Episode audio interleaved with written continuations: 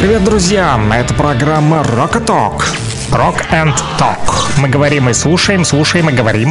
Вас ждет много интересного. Присаживайтесь поудобнее, мы начинаем нашу программу. Всем рокового утра, народ! Ну что вы, мои наследники победителей, панфиловцев, Будённого, Наркосовского, Ватутина, Жукова и других героев Советского Союза. Ну что, победили тогда, победим и сегодня. Всем рока, друзья, и всех с праздником четырнадцатого февраля, восьмидесятилетием освобождения от нацистов. Вот Луганска и Ростова, кстати, тоже. Об этом сегодня поговорим, друзья, в прямом эфире. И, конечно же, будем слушать роком, который вы любите заказывать по номеру телефона плюс семь девять пять девять сто один двадцать два шестьдесят три. Александр Пономарёв зовут меня так, для тех, кто не знает и кто только подключился в первый раз. Это передача Rock and Talk, друзья. На стол заказов работает с девяти часов утра до одиннадцати ноль-ноль. Попутно мы будем делиться полезной информацией для вас. Ну и прямо сейчас, как обычно, новости. Rock and Talk. Слушаем и говорим.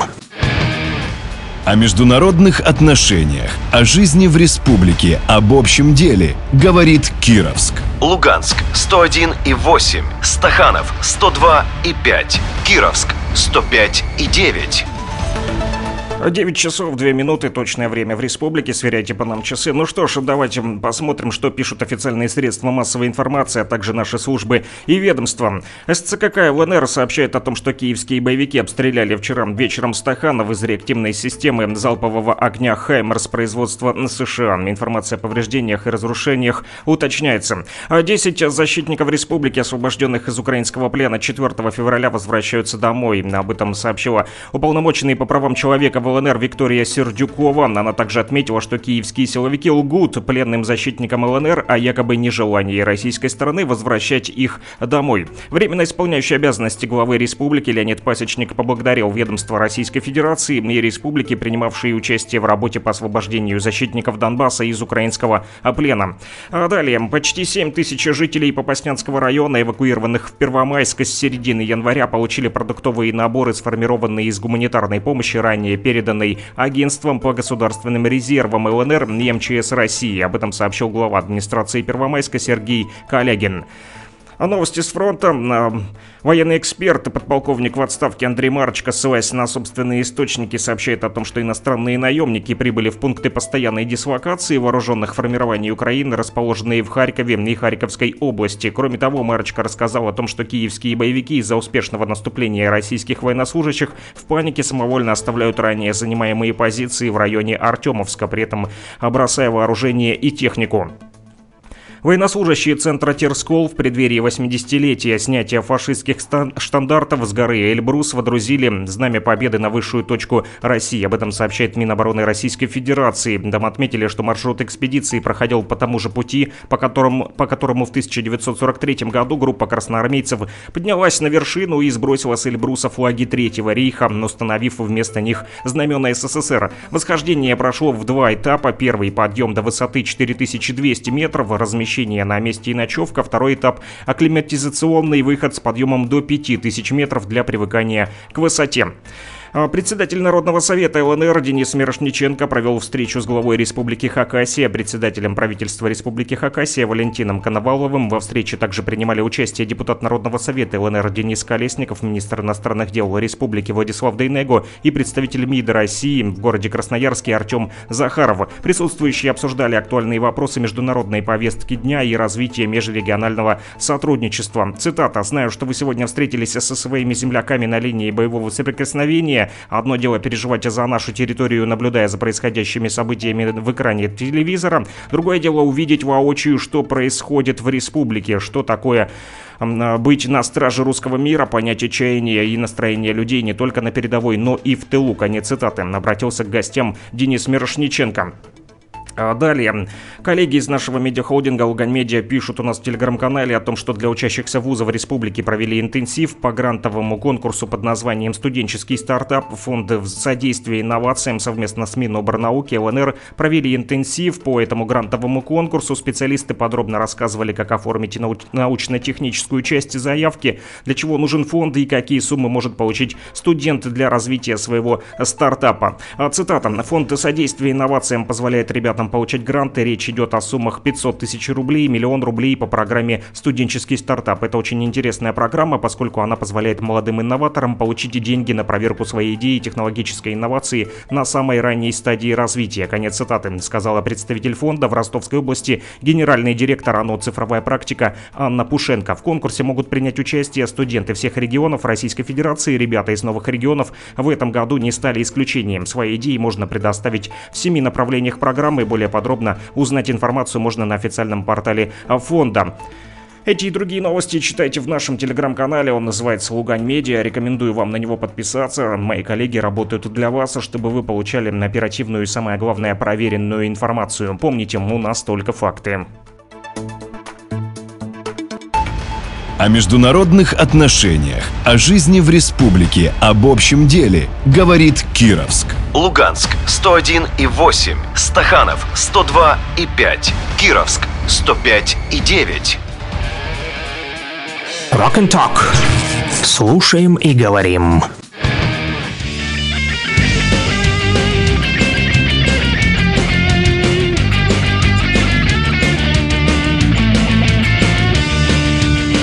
На горе, на горочке стоит колоколенка, а с нее по полюшку лупит пулемет. И лежит на полюшке сапогами к солнышку сразу с такой-то матерью наш геройский взвод.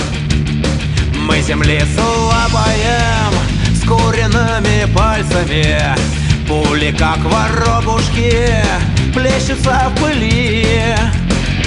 Дмитрия Горохова до сержанта Мохова эти вот воробушки взяли да нашли.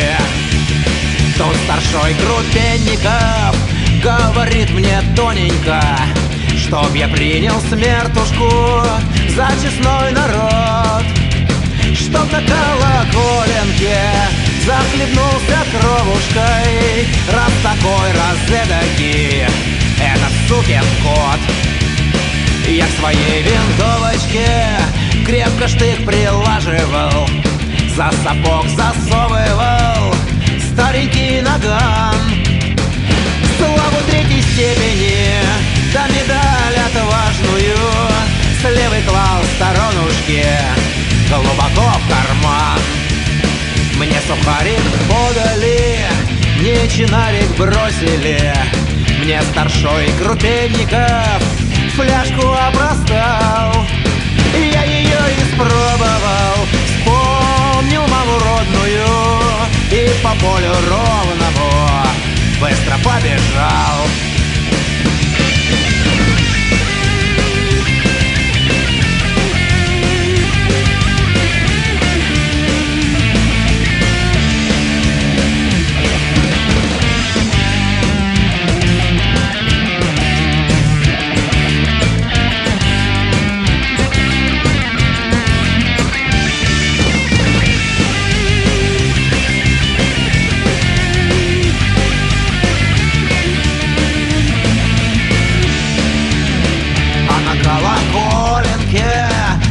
Кот занервничал, стал меня выцеливать, чтоб наверняка.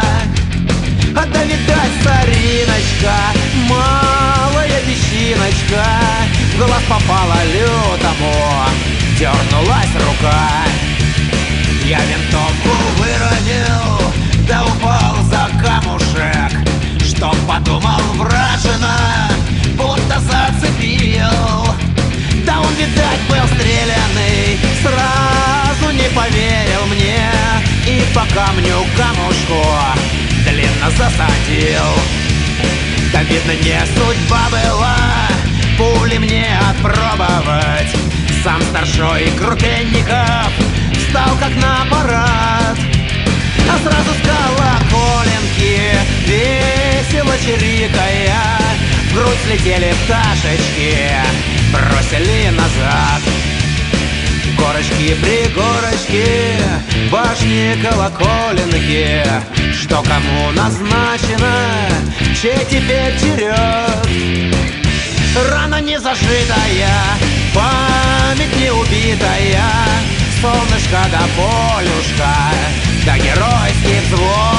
Oh, yeah! Рана не зажитая, память не убитая, солнышко да полюшка, да геройский взвод, геройский взвод, геройский взвод, геройский взвод. Rock and Talk. Слушаем и говорим. Да, друзья, продолжаем говорить и читать ваши мысли по номеру телефона плюс семь девять пять девять сто один двадцать два шестьдесят три. Уже начали просыпаться и пишут наши рокеры республики. Предлагают послушать Mastov Puppets, в том числе уже поздравляют меня и моих коллег с сегодняшним праздником четырнадцатого февраля. Да, стахановчане вот написали по номеру телефона плюс семь девять пять девять сто один двадцать два шестьдесят три. Большое спасибо вам тоже, конечно. Конечно же, большой привет, несмотря на то, что в Стаханове вчера вечером было достаточно шумно. Да, все уже, наверное, в республике знают, что украинские террористы снова открыли огонь. Мы как раз вечером вчера, да, слышали, как что-то летело, шумело, но потом вот написали, да, с ЦК КЛНР, что обстрел пришелся по городу Стаханов, поэтому, стахановчане, держитесь, друзья, вам особо нелегко сегодня, да, последнее время Стаханову часто достается, но, тем не менее, наши вот рокеры республики, радиослушатели не теряют оптимизма и продолжают писать. Призываю вас это тоже делать по номеру телефона плюс семь девять пять девять сто один двадцать два шестьдесят три. И, конечно же, еще раз всех вас поздравляем с сегодняшним значимым для нас событием. четырнадцатого февраля, этот день в истории, да, в тысяча девятьсот сорок третьем году в ходе ростовской наступательной операции советскими войсками освобожден был город, и также Ростов-на-Дону. Немецкие войска занимали Ростов-на-Дону дважды, осенью тысяча девятьсот сорок первого и летом тысяча девятьсот сорок второго. В первый раз немецкие войска вошли в город двадцатого ноября тысяча девятьсот сорок первого, а через неделю, двадцать восьмого ноября, советские войска под командованием маршала Тимошенко предприняли контрнаступление и отбили город. И вот четырнадцатого февраля сорок третьего войска двадцать восьмой армии под командованием генерал-лейтенанта Василия Филипповича Герасименко второй раз освободили город Ростов-на-Дону, с чем мы и поздравляем наших, конечно же, соседей. Сегодня будут у нас на связи ребята из Ростова-на-Дону и не только. Вот, кстати, про Ростов. Не так давно мы общались, да, с прогрессивными рокерами из Ростова. Ребята, вот Олег Ситковский, его казаки, им они не так давно мне прислали, кстати, интересные фотографии. У них в Ростове проходило два дня назад такое вот мероприятие — военно-историческая реконструкция к освобождению, к восьмидесятилетию освобождения Ростова-на-Дону от немецко-фашистских захватчиков. И вот рассказали казаки, атаманцы донской столицы, вот как они вместе с воспитанниками ростовского отделения донцы посетили вот территорию этнопарка, который называется Кумжа в Ростове, и там вот прошла такая вот военно-историческая реконструкция под названием «Бои на южном направлении. Шесть дней в огне» в честь восьмидесятилетия освобождения Ростова-на-Дону от немецко-фашистских захватчиков. И вот в реконструкции, как казаки мне рассказали, значит, там принимали участие около семисот человек из Ростовской области, Краснодарский край, Воронежская область, Волгоградская область, Астраха... Астраханская область, Республика Адыгея, Ставропольский край. Представьте, сколько народу там было. Ну, судя по фотографиям, которые они прислали, действительно очень много. Фотографии можете посмотреть в телеграм-канале луганского шарманчика у меня.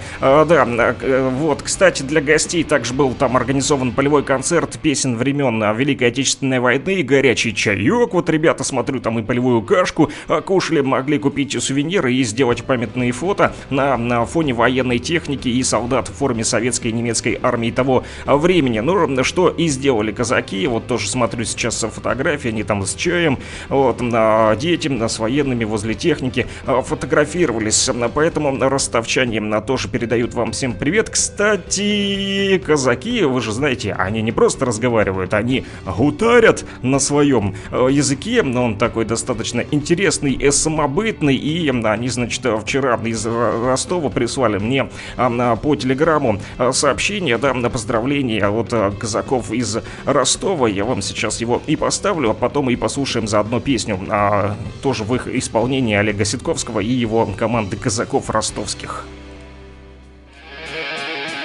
Rock and Talk. Слушаем и говорим. Здорово були, браття казаки та сестри казачки та інша мирва Луганщини, батьки, жінки та чадуні. Від казаков з Дона позвольте поздравить жителей героического Луганска с днем освобождения от немецко-фашистских оккупантов. Хочу пожелать от всего сердца всем чистого неба над головой та полных закромов. Пусть ваши куреня обходит беда, и навсегда в них вернется мир. Храни вас Бог, дорогие, низкий вам поклон. С праздником вас! Казак Евгений Димитров. Rock and Talk. Слушаем и говорим. Завладение последней абсолютной властью.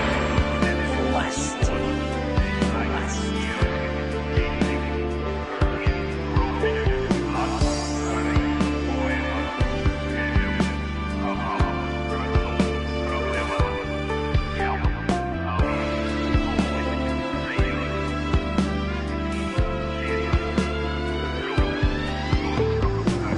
Земля уходит из-под ног. В смятении полном пребываю. Не все я сделал то, что мог. Теперь плоды я пожинаю. Уж нет со мной той жены, с которой дочь растили вместе. Меж нами не было ни лжи, не вековой придворной лести. И вот ошибку совершив, не распознав души сигналы, женой колдунью объявив, я трудный миг переживаю. Наследница уж подросла,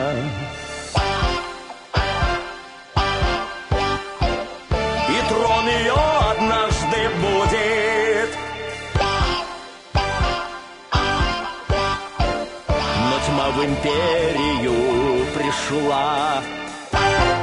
Событий мрачный вихрь крути, как с ведьмой быть, испепелить. А хватит ли на это власти, мне Блабегунду защитить? И чтобы все ушли на пасти, о боги, что же предпринять? Где счастье бреду, где потеряю, я императором смог стать, но где найти друзей не знаю. И вот теперь я в забытии, скитаться вечно обречен. Нет выхода из этой мглы, и дух мой прежний удручен. Кто дочь мою спасет в ненастье, кто верность трону сохранит? Как пережить часы несчастья, в тревоге время все летит?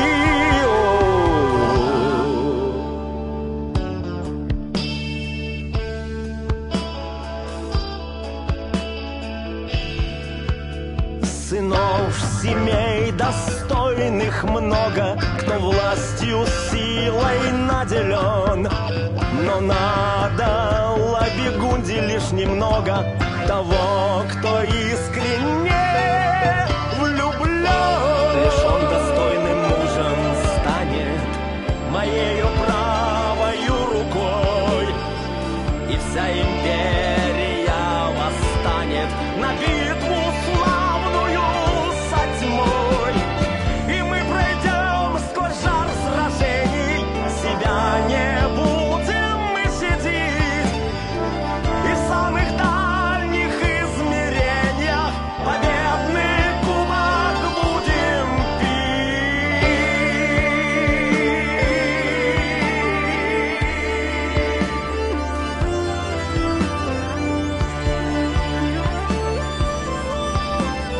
Ну а вот такой вот музыкальный привет всем вам от Казакова из Ростова-на-Дону. Да, записали они вам и аудиопоздравления, и эту песню тоже в подарок. Друзья, не переключайтесь, продолжаем слушать рок.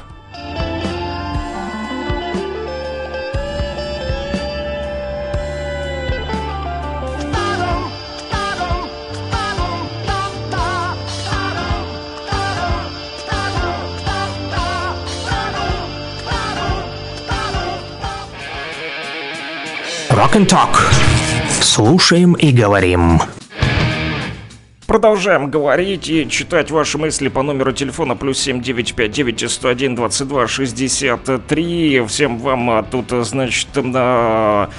вот Олег Ситковский, кстати, тоже вышел прямо сейчас на связь по WhatsApp, написал какое-то стихотворение, достаточно большое. Вот здесь что-то написано: когда фашисты рвались к Дону, чтобы захватить потом Кавказ, наш город стал для них заслоном. Такое было много раз. Ростов бомбили самолеты, стреляли пушки, танки жгли. Сражались русские пилоты за каждый метр родной земли. И защищали переправу от бомб зенитные войска. Там обрели студентки славу, оставив память на века. Вот такое вот стихотворение, но оно очень длинное, я все не буду зачитывать. Опубликую его в телеграм-канале Луганского шарманчика. Почитайте. Вот Олег Ситковский прямо сейчас в девять двадцать прислал такое сообщение. Его музыку мы тоже послушали, друзья. Ну а далее я расскажу вам еще про наших все-таки тоже людей вот в Луганске, которые не забывают эту дату. Буквально вчера общался я с...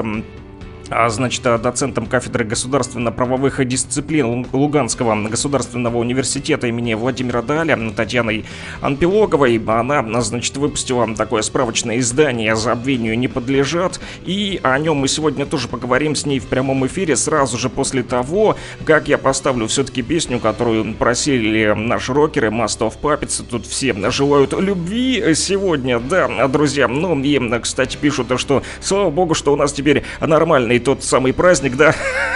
Вот, не день Валентинки, а у нас день Сталентинки, поэтому можете дарить сегодня Сталентинки своим друзьям, знакомым, родным и близким, друзья, и, конечно же, передавайте то самое сокровенное знание о освобождении Луганска и Ростова четырнадцатого февраля восьмидесятилетия у нас. Ну что ж, пока слушаем Must of Puppets, потом я попытаюсь дозвониться до Татьяны Юрьевны и поговорим про ее издание.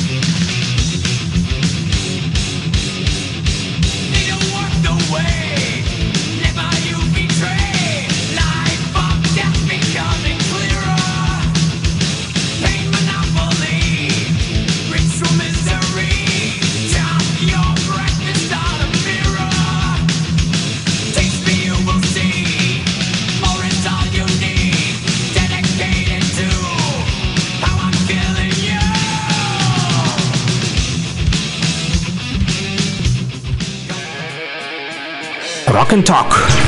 Слушаем и говорим. Да, друзья, продолжаем говорить в прямом эфире. Сегодня у нас, как я вам и обещал, будет в прямом эфире гость. Вернее, не будет, а уже есть с нами на связи по телефону кандидат исторических наук, доцент кафедры, кафедры государственно-правовых дисциплин Луганского государственного университета Владимира Даля, Татьяна Юрьевна Анпилогова. Доброе утро, Татьяна Юрьевна. Здравствуйте, Александр. Доброе утро, уважаемые радиослушатели. Мне очень приятно быть с вами сегодня в такой день, э, в годовщину освобождения города Ворошиловграда от фашистских захватчиков. Спасибо. Мы тоже рады, что вы подключились к нам, тем более, что есть повод, вот, но для начала хотелось бы все-таки, я специально не стал рассказывать нашим, значит, радиослушателям, вот, историю, да, думаю, доверю это дело специалисту, вот, расскажите, пожалуйста, нашим слушателям, которые сегодня вот подключились, о той самой дате, да, которую сегодня мы все отмечаем, четырнадцатого февраля, восьмидесятилетие освобождения от немецко-фашистских оккупантов Луганска. Как вот проходило освобождение? Я уверена, что сегодняшний день действительно является одним из самых важных э, событий э, в нашей истории, соответственно, важных символов исторической памяти нашего региона.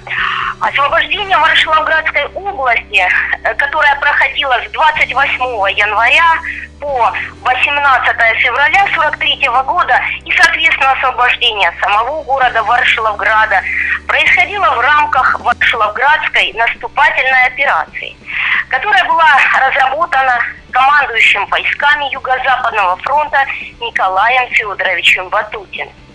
В военных источниках эта операция часто именуется операцией «Скачок».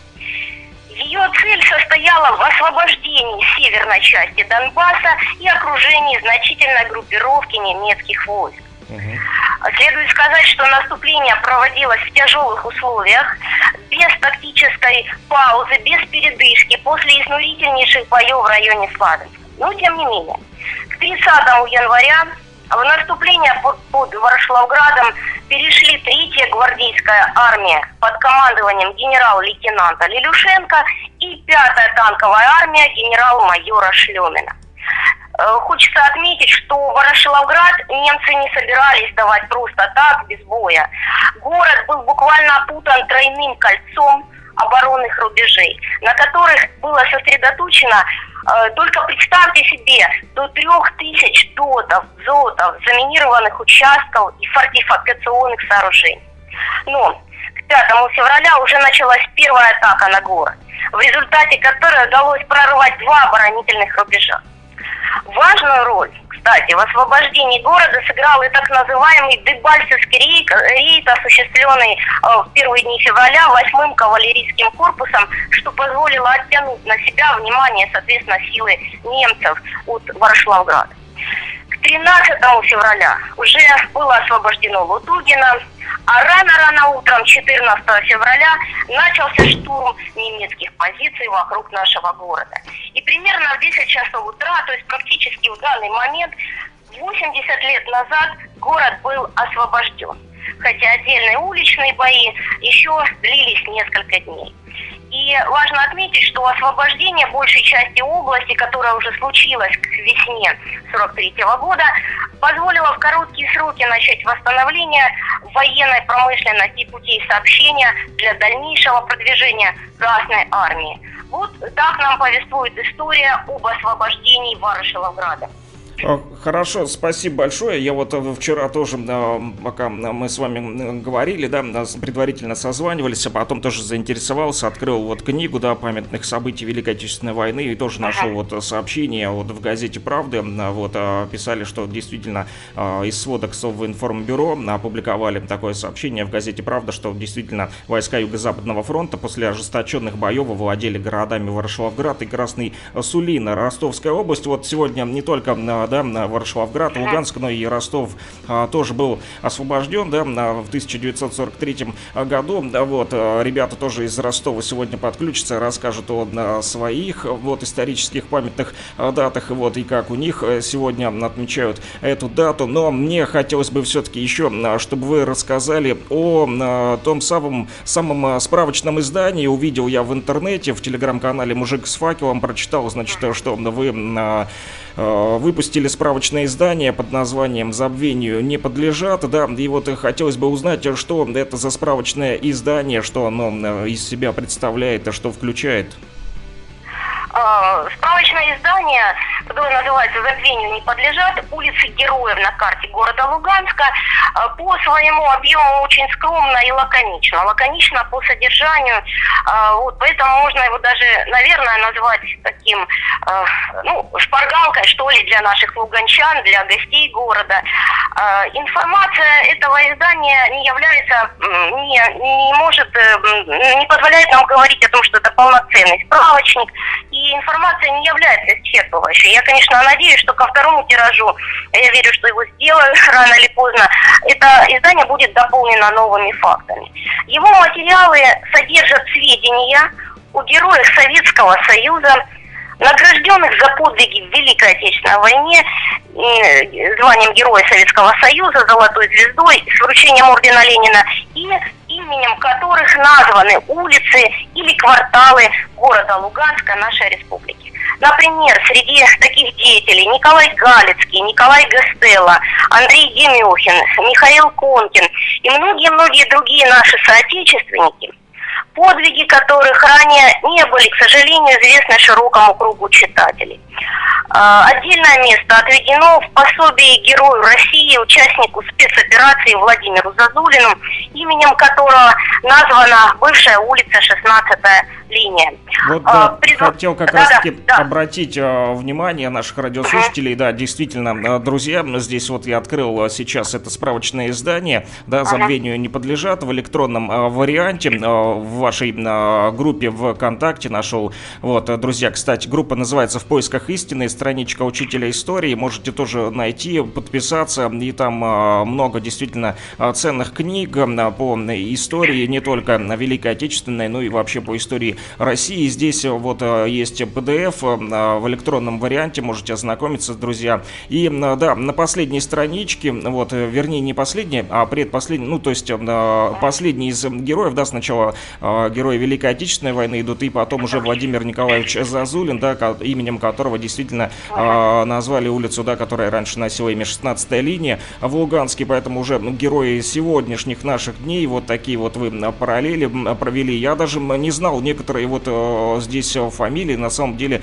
хоть я и э, вырос в Луганске, да, родился, но не знал некоторые вот э, названия, э, допустим, улиц, э, что такие э, есть у нас, э, вот, поэтому справочник хороший, и что ценно, да, то, что он э, вот кратенько, не та толстая книга, вот я вчера открыл, толстая книга, давай там рыться, копаться, долго искать, тяжело найти, ну, то есть это надо э, затратить много времени, а вот такие вот справочники э, кратенько, но доступно, вот в сжатой форме, выжимка такая вот отлично а, поможет.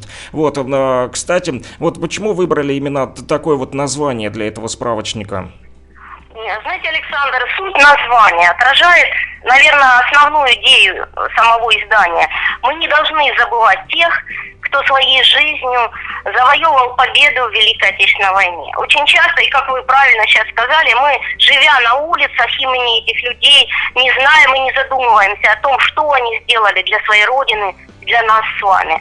И, наверное, на заполнение именно этого пробела в нашей общей коллективной памяти и было направлено желание создать эту книгу и назвать ее соответствующим образом. Скажите, пожалуйста, Татьяна да. Юрьевна, вот, а как долго вот собирали информацию, как долго работали над изданием? Вы знаете, издание слишком скромное, чтобы стать результатом длительной работы. Это не монография, ни учебники, какие-то наметки у меня уже были ранее, поэтому написано оно было очень-очень быстро и своеобразным путеводителем по карте города, ну таким маячком для меня стали материалы, изданные еще в тысяча девятьсот восемьдесят третьем году, книги замечательного луганского историка Владимира Литвиненко, которая называлась «Были луганских улиц». Там, безусловно, нет информации о самих деятелях, героях Советского Союза, но есть хотя бы указания улиц, которые, которые на тот момент уже существовали и были так названы. Поэтому книга была сделана очень быстро. А еще скажите, пожалуйста, вот в телеграм-канале, да, я прочитал, что, значит, вы это издание в первую очередь посвятили в память о вашей коллеге, друге, друге и единомышленнике Лилии Валерьевне Благушиной. Вот расскажите, кто эта женщина и почему именно ей посвятили?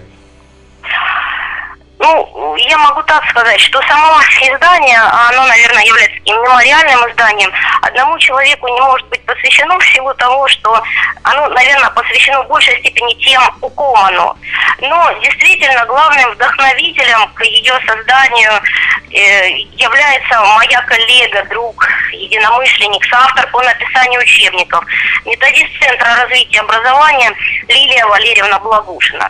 Э, к сожалению, ей не довелось увидеть эту книгу, и во многом ее преждевременный уход от нас был обусловлен безудержной самоотдачей работе, людям, родине, абсолютным самопожертвованием. Именно такие люди, наверное, вращают нашу планету. Сегодня нет в республике учителя-историка, который бы не знал и не любил Лилию Валерьевну, методиста высочайшего уровня, педагога от Бога, патриота и, и просто порядочнейшего человека. Ее последним изданием стало наглядное пособие «Герои Великой Отечественной войны», которое сегодня используется во всех школах республики в ходе изучения истории, истории Великой Отечественной войны. И э, очень здорово, что вот эта память у Лилии Валерьевны нам осталась. Ну что ж, спасибо да. большое. Вот будем помнить обязательно. Вот и такого педагога, тем более, что этот год, да, на две тысячи двадцать третий, президент наш Владимир Путин объявил годом педагога и наставника, поэтому это тоже очень важно, сохранять вот именно а, таких вот хороших, добрых людей, которые а, помогали, да, а, вот в обучении и в образовании, в том числе нашим а, людям Луганской Народной Республики и России в том числе. И все-таки хотелось еще узнать, на обложке издания, как я сейчас смотрю, здесь вверху на написана серия изданий «Горжусь отчизной». То есть это не единственная, я так понял, книга, да? Есть и серия этих книг. Вот да, расскажите да. про эту серию книг «Горжусь отчизной». Это давняя история. Дело в том, что серия «Горжусь отчизной» изначально возникла еще в две тысячи восемнадцатом году в стенах Луганского педагогического университета и стала таким своеобразным патриотическим почином нескольких людей, которые издавали книги в рамках этой серии. Выходившие в ней тогда издания были адресованы детям и молодежи и повествовали о героической истории, культуре, природе, литературе нашего края. Помимо учебных пособий, ну, например, пособие «История Луганщины в лицах», в ней выходили издания и исключительно для детей, среди которых, например, рассказы о войне на Донбассе авторства Нины Владимировны Мостяковой и вашей покорной слуги, а также интереснейшее уникальное издание доктора педагогических наук Елены Николаевны Трегубенко «Чудеса природы Луганщины». И мне показалось, что книга забвению не подлежит, как нельзя кстати соответствует проблематике и направленности э, этой уже забытой, но не менее актуальной в наше время серии. Понятно, хорошо, спасибо большое, а. Татьяна Юрьевна. И а, еще вернемся к изданию справочника. Да, а, какой тираж, вот расскажите, пожалуйста, и где его печатали, какими источниками также пользовались при составлении справочного издания? Ну, следует сказать, что инициатива по созданию книги э, нашла моральную поддержку в лице моих коллег-единомышленников, но в силу того, что печаталась за счет личных средств, она имеет крошечный тираж. Буквально несколько десятков экземпляров, которые, в частности, представлены сегодня в Луганском информационно-методическом центре, который работает с учителями истории города Луганска, в Республиканской универсальной научной библиотеке имени Горького, с которой меня связывают тесные взаимоотношения, в замечательных библиотеках для взрослых на квартале Еременко, в Вергунской библиотеке, которые сегодня проводят просто огромную патриотическую работу с населением. И, конечно же, будет представлено это издание и в научной библиотеке Далевского университета, который, кстати говоря, на своей базе в четверг, в этот четверг проводит молодежный патриотический форум, посвященный освобождению города Сталинграда, что стало важной э, составляющей, важным условием для дальнейшего наступления на Ворошиловградском направлении. Э, организатором вот этого форума является юридический институт. И э, хочется, конечно же, сказать, что электронный макет, э, как вы сегодня уже заметили, может быть доступен всем желающим. Он выложен в сети «Контакт» на моей страничке в поисках истины, страничка учителя истории. Ну что ж, друзья, заходите, подписывайтесь на страничку ВКонтакте в поисках истины, страничка учителя истории, и скачивайте «Забвению не подлежат» справочное издание и следите вот за тем, как Татьяна Юрьевна вот будет вас погружать в историю нашей вот России.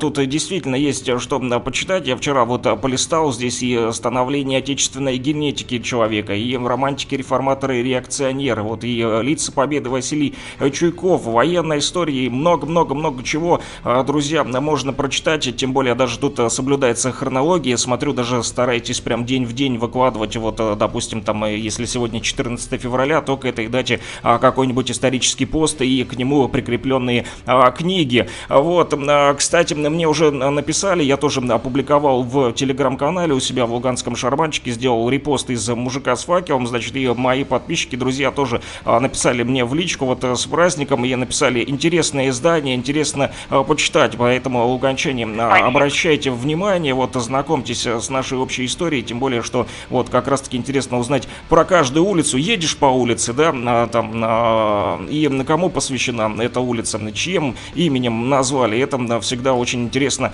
узнать, ну, по крайней мере, для меня. Хорошо, вот еще какой хотел напоследок вопрос, значит, задать. Я знаю, что вы Вы а, все-таки учитель, учитель учителей, так сказать, да, и наставник, можно, пусть это будет не так скромно, явно, но тем не менее это факт, да, ведь действительно, как из нашей беседы вчерашней, до, до кого мы вышли в прямой эфир, вы мне рассказывали, что также еще помогали учителям, которые сегодня уже учат друг, другие поколения наших жителей республики, вот, но и поэтому тоже хочу вам сказать большое спасибо за вашу тяжелую работу и в этом плане, потому как действительно на этот год, да, объявил Владимир Путин две тысячи двадцать третий годом педагога и наставника, и это очень важно, вот, вспоминать и уделять внимание нашим педагогам, которые заботятся об образовании, несмотря на то, что сегодня и дистанционное образование, да, вот, тяжело, конечно, не так, как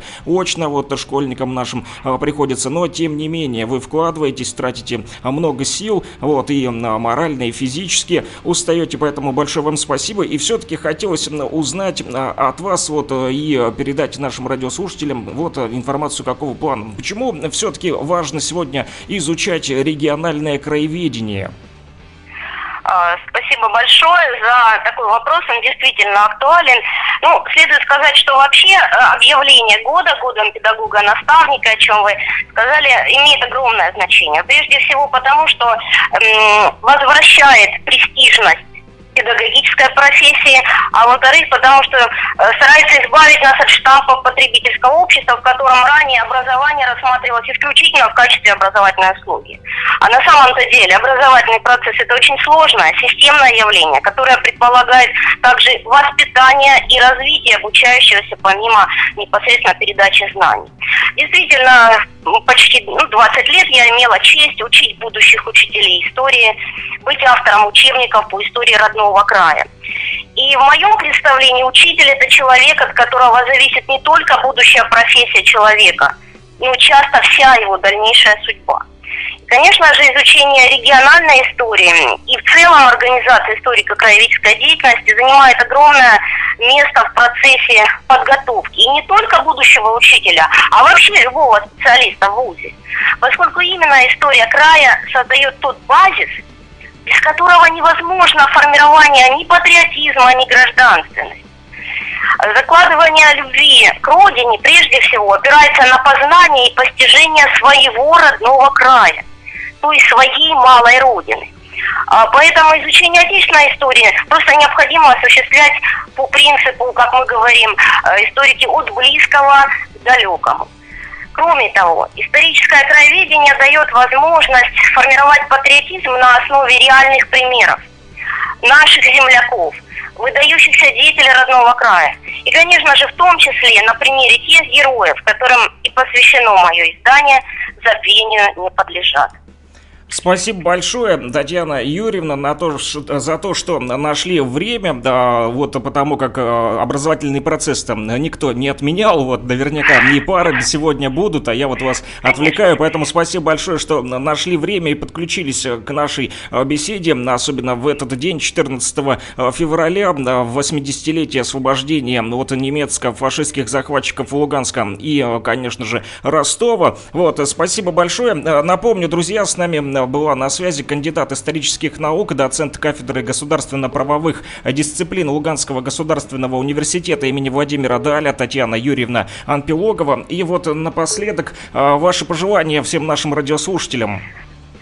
Ну, во-первых, я хочу поблагодарить вас за интересную беседу и, конечно же, пожелать нашим радиослушателям мира, благополучия, победы в войне, в новой уже войне с неофашизмом.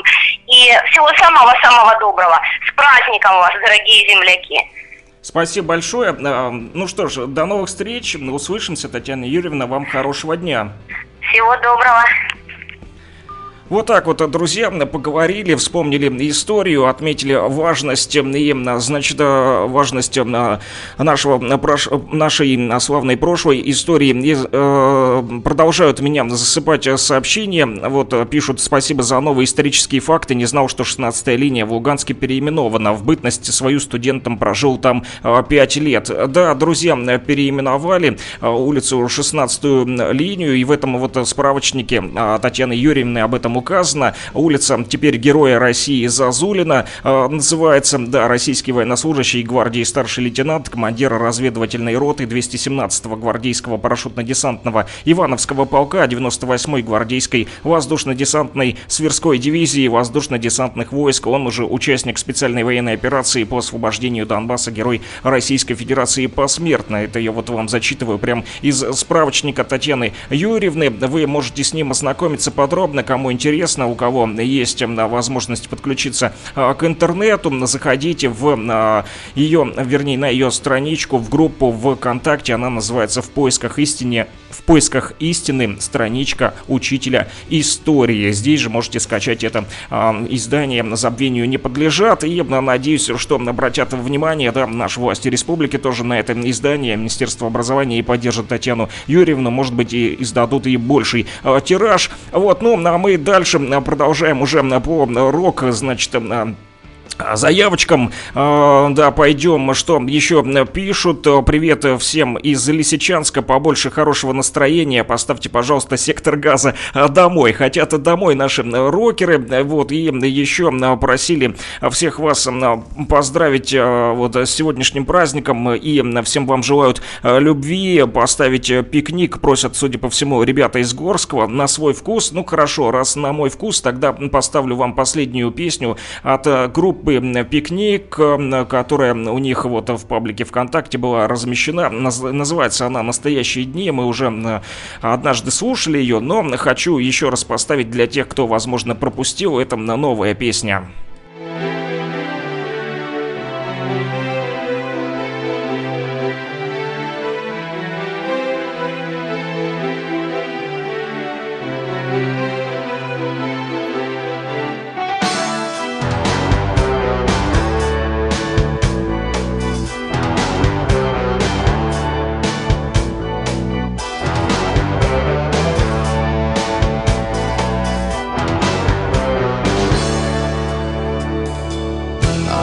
Это выстрел в висок, изменяющий век. Это черный чулок на загорелой ноге. Это страх темноты, страх, что будет потом. Это чьи-то шаги за углом. Это...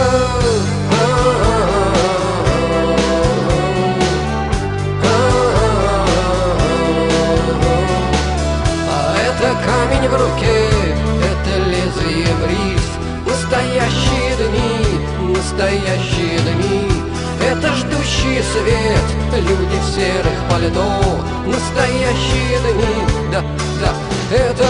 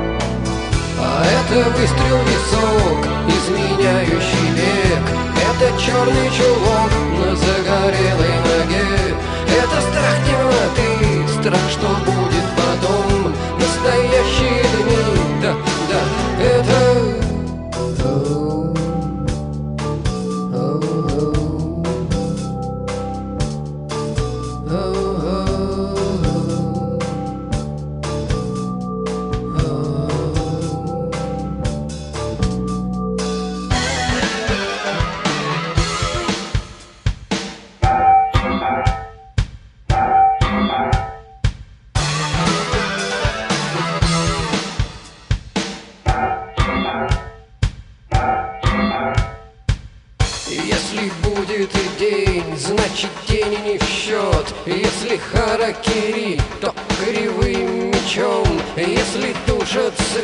значит грех так грех. Если минарет, значит выше всех. А-а-а-а,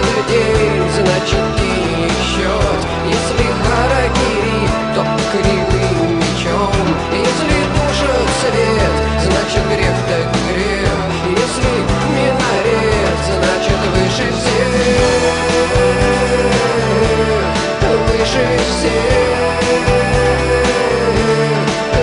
Продолжают не только писать по номеру телефона плюс семь девять пять девять сто один двадцать два шестьдесят три, но и вот получил звоночек от нашего постоянного радиослушателя Юры, вот, который тоже передает всем вам привет и поздравляет, да, вот, ну, чисто по-мужски, говорит, ну, мы же вроде не женщины, да, но тем не менее по-мужски жму руку, в общем, жму руку и поздравляю э, всех, сказал Юра, с четырнадцатым февраля, вот, и э, мы дарим вам, друзья, не валентинки, а сталентинки, потому что у нас не день Валентина, у нас день освобождения как раз-таки Луганска и Ростова от немецко-фашистских захватчиков. восемьдесят лет, такая вот значимая дата в связи с этим, и глава, временно исполняющий обязанности главы ЛНР Леонид Пасечник тоже обратился сегодня по случаю этой восьмидесятой годовщины освобождения Ворошиловграда. Да, друзья, он так и назывался, вот, Луганск. Вот что, значит, написали в телеграм-канале Леонида Пасечника. Уважаемые ветераны, дорогие земляки, горячо и сердечно поздравляю вас с восьмидесятой годовщиной освобождения столицы Луганщины, Ворошиловграда, от немецко-фашистских захватчиков. Это дата, когда город отметил свой второй день рождения, не меркнет в памяти луганчан. С огромной благодарностью мы вспоминаем воинов-освободителей, изгнавших гитлеровцев с луганской земли, отдаем почести героям, фронтовикам, труженикам тыла, тем, кто работал в госпиталях, строил оборонительные рубежи, оказывал сопротивление погружения в подполье. Мы преклоняемся перед трудовыми заслугами поколения победителей и возродивших превращенный нацистами в груды развалин город. Низкий поклон ветеранам за великую победу, за родину, которую они сохранили для нас, за ту страшную плату, которая была отдана во имя свободы нашей страны. Мы гордились и будем гордиться бессмертным подвигом предков, любить Отечество, созидать и строить на благо России наш священный долг перед ними. Пример дедов и прадедов дает нам силы бороться, и мы ни за что не позволим вновь поднявшим голову нацистам ходить по нашей земле, очернять имена и разрушать могилы освободителей. Желаю всем нам скорейшей победы и мира, на Луганску благополучия и процветания. Вот такое поздравление, друзья, для вас опубликовали от временно исполняющего обязанности главы ЛНР Леонида Пасечника сегодня, четырнадцатого февраля, друзья. Ну а Юра просил все-таки поднять черное знамя, и как же можно отказать ему? Никак. Поднимаем к небу черное наше знамя, взрывы утюжат, землю в бой несутся, тачанки налетим, словно ветер порубаем, и в танке выстрел, и с метакрыльев спешит пуля, врагу навстречу летит сабля, пометит кровушкой поле, битва, да, за лучшую долю. Белые лезут слева, красные жмут, а справа черное знамя реет далеко до финала, остервенело бьемся, словно в аду, здесь жарко за мечту, да, за волю, даже жизни не жалко, выстрел, и с метакрыльев спешит пуля, врагу навстречу летит сабля, пометит кровушкой поле, битва, да, за лучшую долю.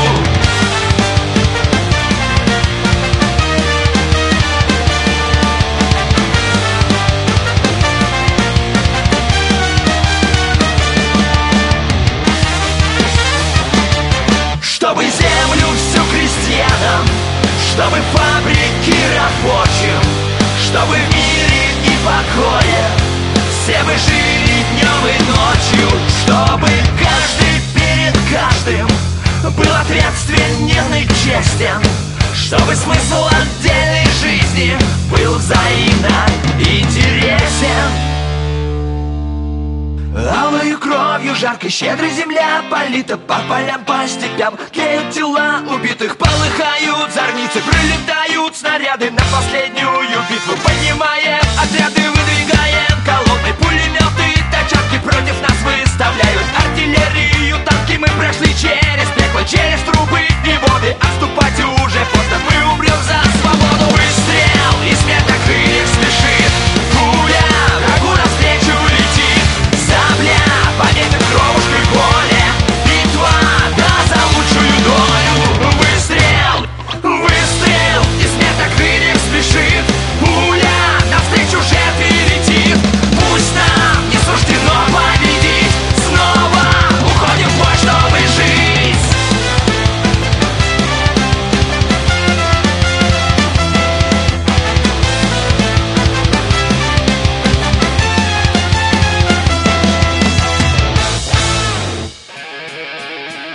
Rock and Talk.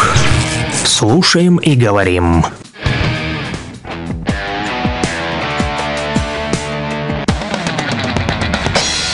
Перегудин, что это за вид, а? Кто тебе позволил в класс явиться без банданы? Еще раз явишься, вылетишь отсюда, вперед портками! Кстати, ты учил? А? Да, я, это, я учил число. Учил, говоришь? Сейчас мы проверим, как ты учил. Назови мне лидера группы и сидите. Сейчас вспомню. Не подсказывать!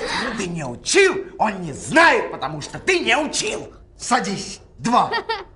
Ему банан. Как можно не знать такого чумового парня? Когда же вы запомните, что хэви-метал – это наше все. Мы рождены, чтоб хэви сделать былью. Да, зашел этот ролик нашим рокерам Донбасса, потому что спрашивают по номеру телефона плюс семь девять пять девять сто один двадцать два шестьдесят три. Все надели банданы? Я сегодня надел, не забыл, да. Вот, Лисичанск на связи, именно лисичанцы пишут это сообщение по номеру телефона плюс семь девять пять девять сто один двадцать два шестьдесят три и говорят, значит, вот что: всем рок, всем хэви метал, с днем освобождения от фашистской оккупации, с настоящими праздниками, а не с тем базурманским порожняком четырнадцатого февраля, который нам долго пытались навязать. Да, никаких валентинок, только сталининки. Ха-ха-ха, сталинтинки. В общем, да, друзья, именно эту дату сегодня мы отмечаем. четырнадцатого февраля, восьмидесятилетие освобождения от нацистов, вот, фашистов э, из Германии, да, э, вот, Луганска и Ростова, конечно же. И просят лисичанцы эй си ди си Soundtrack, хотят слушать тяжелую музыку. Наши ребята, которые живут в тяжелых условиях. Ну что ж, слушайте, я пока соберу для вас новости.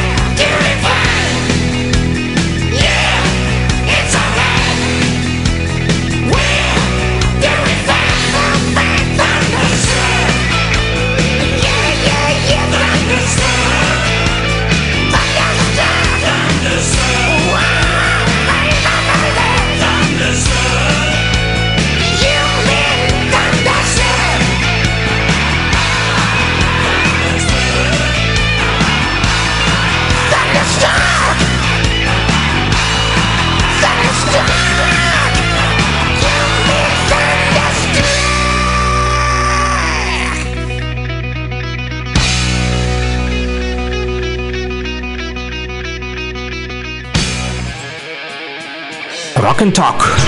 Слушаем и говорим. О международных отношениях, о жизни в республике, об общем деле говорит Кировск. Луганск сто один и восемь, Стаханов сто два и пять, Кировск сто пять и девять.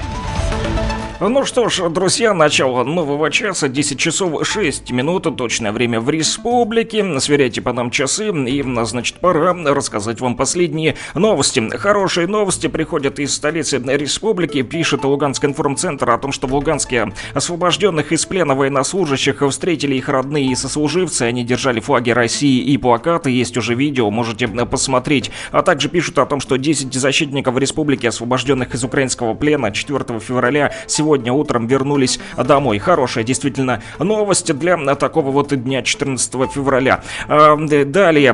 Глава исполкома партии «Единая Россия» Александр Сидякин исполнил мечту маленькой северодончанки. Еще в день открытия первого пункта обогрева фонда «Ридовка помогает» и «Единой России» юная жительница Северодонецка Вероника, рассказывая о коллекции своих игрушек, призналась, что никогда не каталась на лошади, но сильно-сильно этого бы хотела. Глава исполкома партии «Единая Россия» Александр Сидякин пообещал мечту что девочки исполнить и организовал выезд в Ростов-на-Дону. Вероника вместе со своими родными провела целый день в столице Южного федерального округа нашей страны. Она покаталась на большой белой лошади, посетила зоопарк и аквапарк. Девочка также получила незабываемые впечатления и от всей души поблагодарила главу исполкома партии «Единая Россия», которого сама назвала дядей Сашей. «Спасибо вам большое за то, что вы устроили такую поездку на лошадях», — сказала Вероника.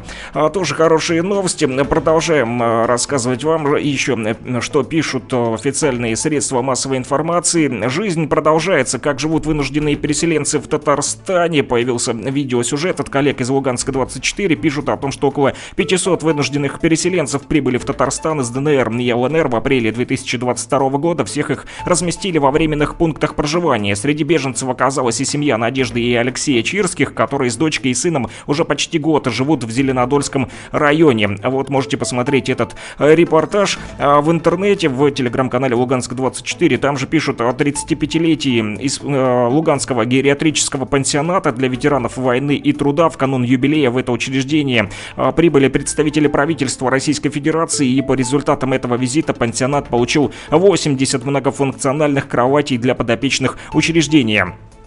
Учительница английского языка Диана Марчук рассказала о своем решении принять участие в кадровом конкурсе под названием «Лидеры возрождения Луганская Народная Республика». Она рассказала, что родилась в Антраците, это ее родина, и ей хотелось бы оказаться в числе людей, которые после окончания СВО будут ее восстанавливать. Конкурс актуален и для вот этой девушки, и она думает, что для других участников тоже, потому что нужно обязательно развивать кадровый резерв, отметила участница, учительница английского языка Диана Марчук. Правительство Луганской Народной Республики у себя в телеграм-канале пишет о том, что Госдума РФ на пленарном заседании во вторник рассмотрит правительственные инициативы по интеграции Луганской и Донецкой Народных Республик, а также Херсонской и Запорожской областей в российское законодательство в сферах социальной защиты, здравоохранения, а также образования. Речь об обязательном социальном страховании, о мерах социальной поддержки, пенсионном обеспечении, а также об обязательном медицинском страховании, обращении медизделий и лекарств на новых территориях России.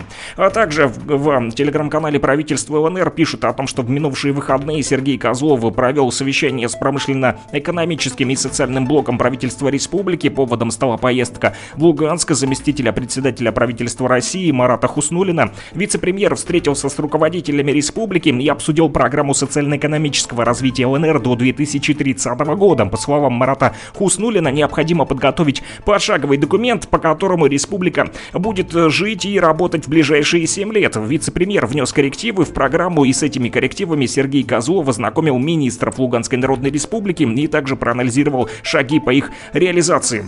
У нас в телеграм-канале ЛуганМедиа мои коллеги пишут о том, что Министерство образования и науки Российской Федерации разработало проект порядка перевода демобилизованных студентов из ЛНР и ДНР с платного обучения на бюджет. Соответствующий проект приказа на министерство опубликован на официальном интернет-портале проектов нормативных правовых актов. И последняя новость к этому часу э, о том, что пятнадцать тонн труб доставлено в Лисичанск из республики Татарстан.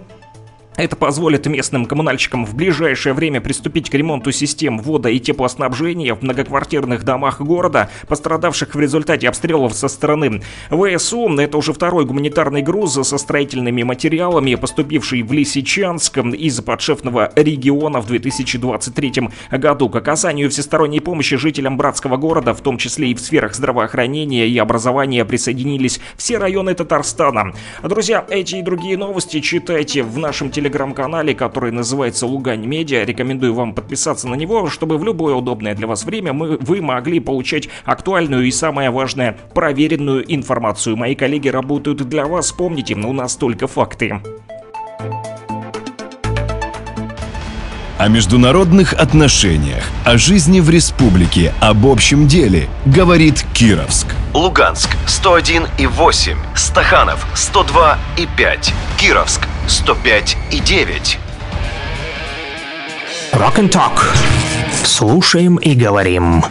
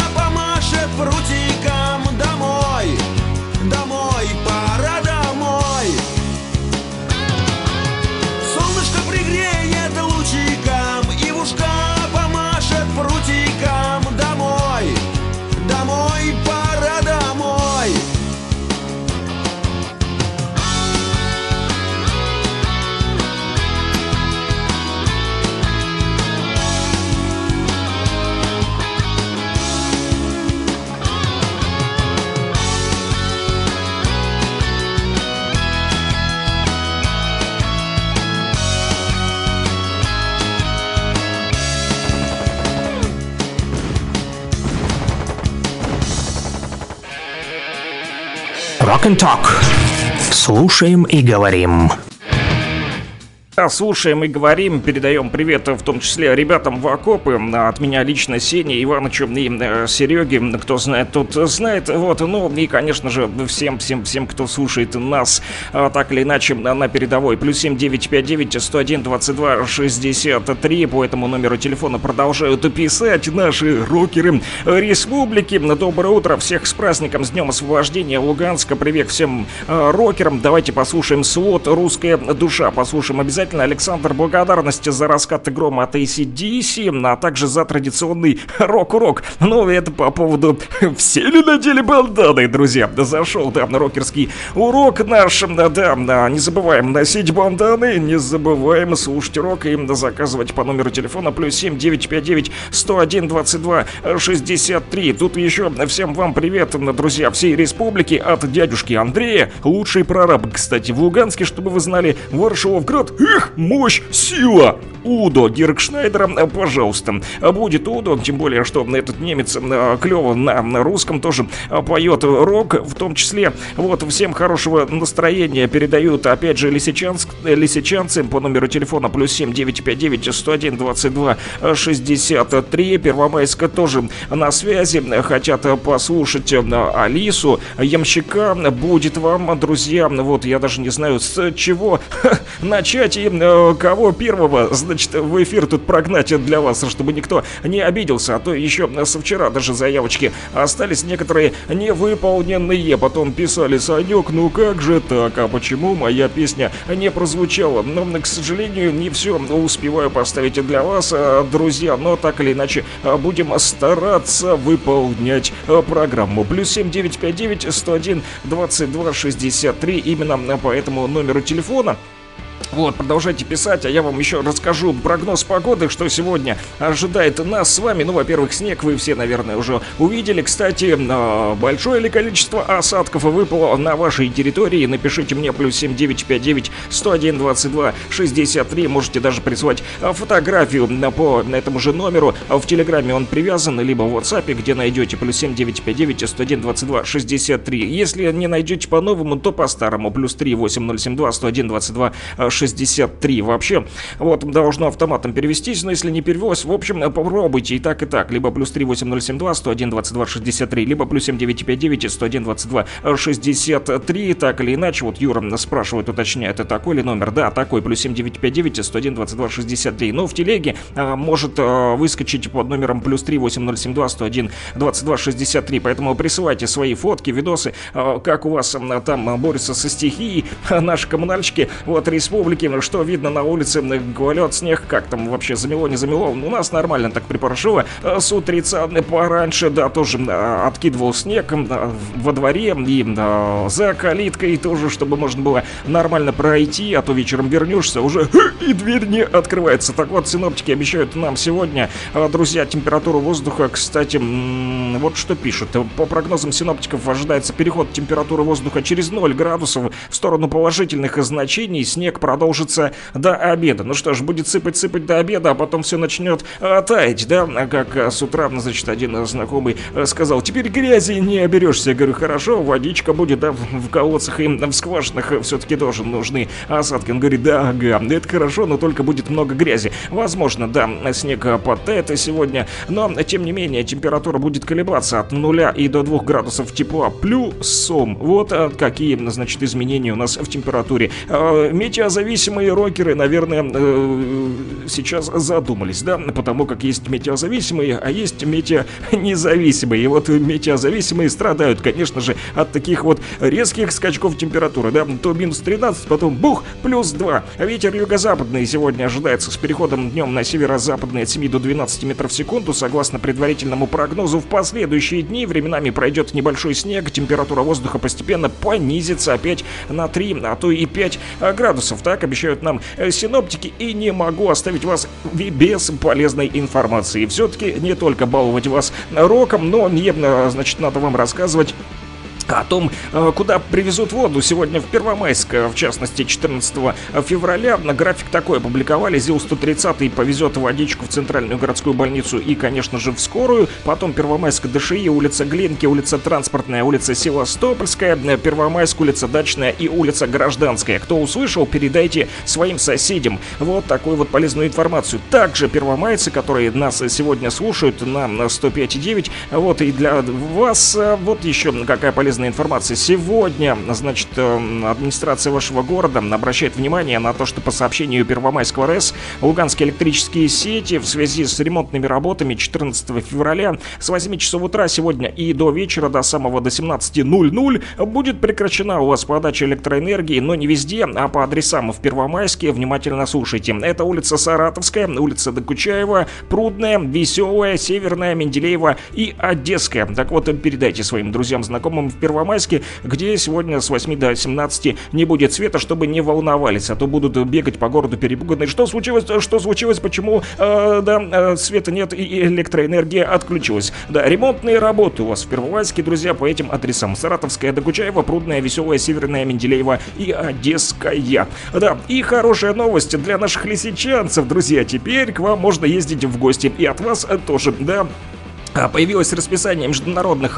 Ой, международных. Ну, глядишь, и международные появятся. Пока что междугородние рейсы автобусов по станции Лисичанск. Приволье, например, шесть утра, десять ноль-ноль и четырнадцать. Приволье, Лисичанск, назад вам, значит, можно доехать семь утра, двенадцать ноль-ноль и в пятнадцать ноль-ноль. Из Лисичанска в Северодонецк можно уехать девять пятнадцать, тринадцать ноль-ноль и шестнадцать ноль-ноль. Из Северодонецка в Лисичанск семь пятнадцать, одиннадцать ноль-ноль, четырнадцать сорок пять. Теперь и в Стаханове можно поехать на автобусе из Лисичанска. Рейсы, значит, такие: восемь десять и шестнадцать ноль-ноль. А чтобы назад вам уехать, значит, из Стаханова в Лисичанск, то в пять тридцать надо пораньше встать, собраться и уехать. Либо, кто хочет дольше поспать, тому второй рейс не пропустите. Их всего два: пять тридцать и четырнадцать ноль пять. Вот, а через Первомайск и Горск едет этот рейс, как я понял, Стаханов-Лисичанск. Вот, Первомайск-Горск. В расписании возможны изменения. Сразу предупреждаю. Предупреждаю, а то будете потом лаять, э, меня, значит, обзывать нехорошими э, словами. Я за что купил, зато продал. Что увидел, то и сказал. Да, из телеграм-канала администрации Лисичанска для тех, у кого нет электричества и кто слушает нас на батарейках и павербанках. Лисичанску большой-большой привет от меня. Ну и дальше будем слушать уже рок. Да, значит, Элизиум «Черное знамя» подняли.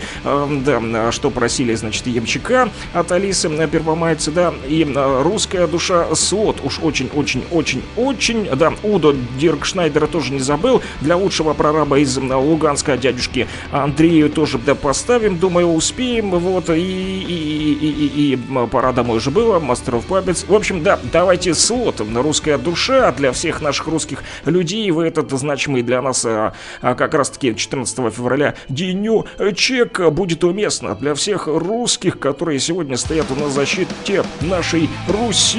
Yeah.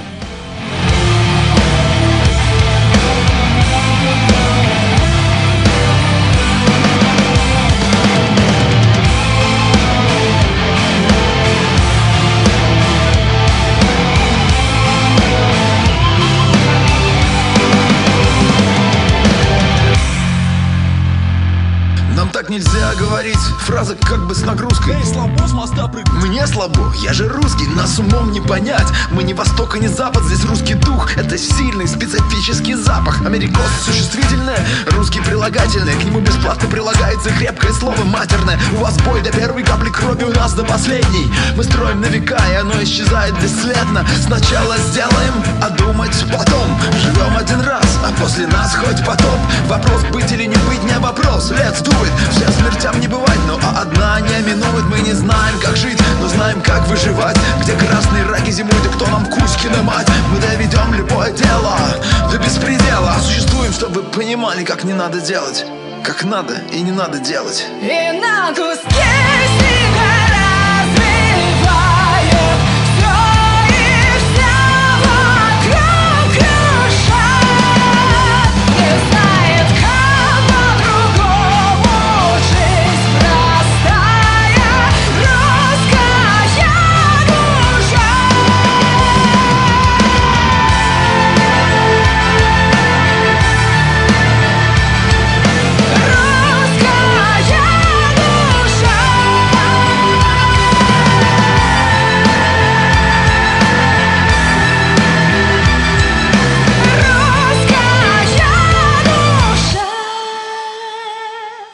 чутка попутал дороги блок НАТО. Куда-то не туда вас занесло, оно вам надо. Ваши фак-ю детский лепят на фоне русского мата. Мы в тельняшках и каждый как обезьяна с гранатой.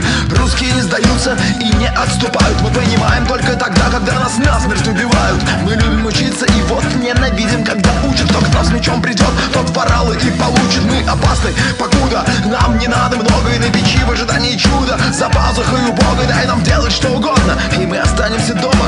А чё креститься, пока нет грома? И на куски себя разбивает всё и вся вокруг крушат. Не знает, как по-другому жизнь простая, русская душа. А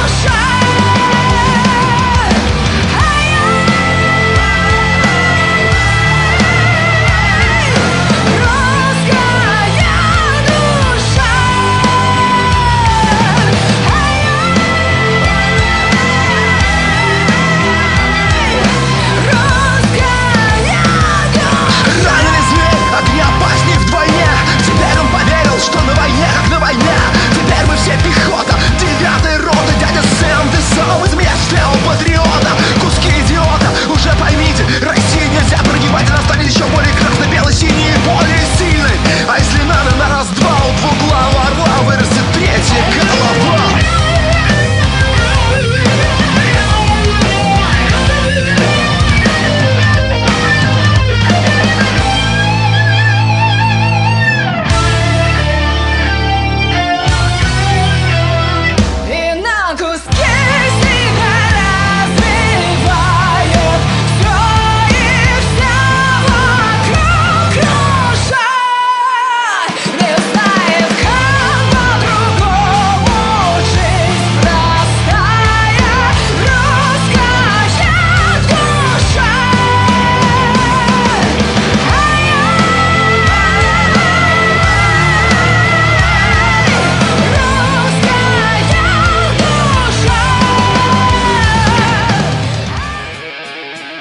Rock and Talk. Слушаем и говорим. Да, широкая русская душа требует рока. По номеру телефона плюс семь девять пять девять сто один двадцать два шестьдесят три. Смотрю вот фотографии в на, Телеграме, тут в, на, значит, разных телеграм-каналах луганских.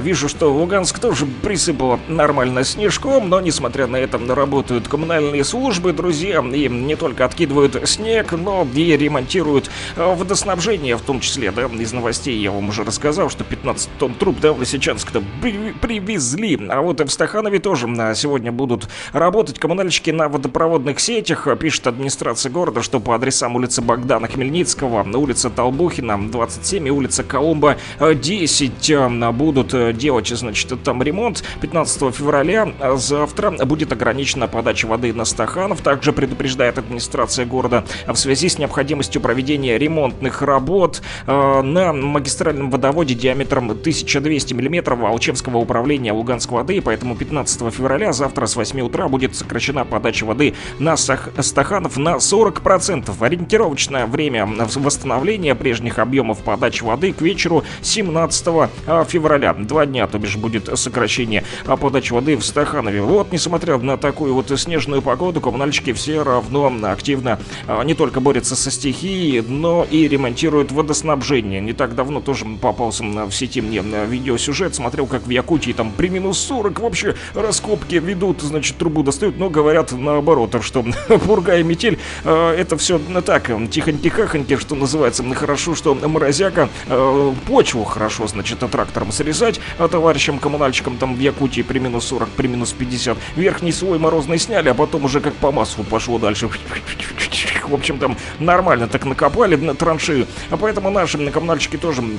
У нас хоть и не минус пятьдесят, наоборот, наоборот сегодня до плюс двух передают. Да, кстати, классная песня, это слот, друзья, кто попросил, вот ваш музыкальный вкус, утонченный, да, так сказать, тоже пришелся по душе, русской душе, нашим рокерам Донбасса, которые слушают нас, им в Горске, как я понимаю, и по номеру телефона плюс семь девять пять девять сто один двадцать два шестьдесят три продолжают писать. Но я, значит, сегодня вам обещаю обещал еще, что мы выйдем на связь не только с луганчанами, но и с ростовчанами, да, жители Ростова-на-Дону. Я попытаюсь позвонить сейчас моему коллеге, вот, Александру Сухарю, он политолог и житель Ростова-на-Дону. У них, значит, интересное там тоже такое э, событие случилось в Ростове, увидел у него в ВКонтакте, значит, в группке, о том, что поезд Победы приехал в Ростов-на-Дону, и вот хотелось бы, чтобы Александр рассказал об этом поезде. Я пока попытаюсь дозвониться, друзья, и вывести на звоночек в прямой эфир, а мы с вами пока что послушаем музыку, да, просили Удо поставить, и, значит, Удо, Удо, Удо, у меня есть Удо, вот вчера, кстати, там немного расстроились, что там...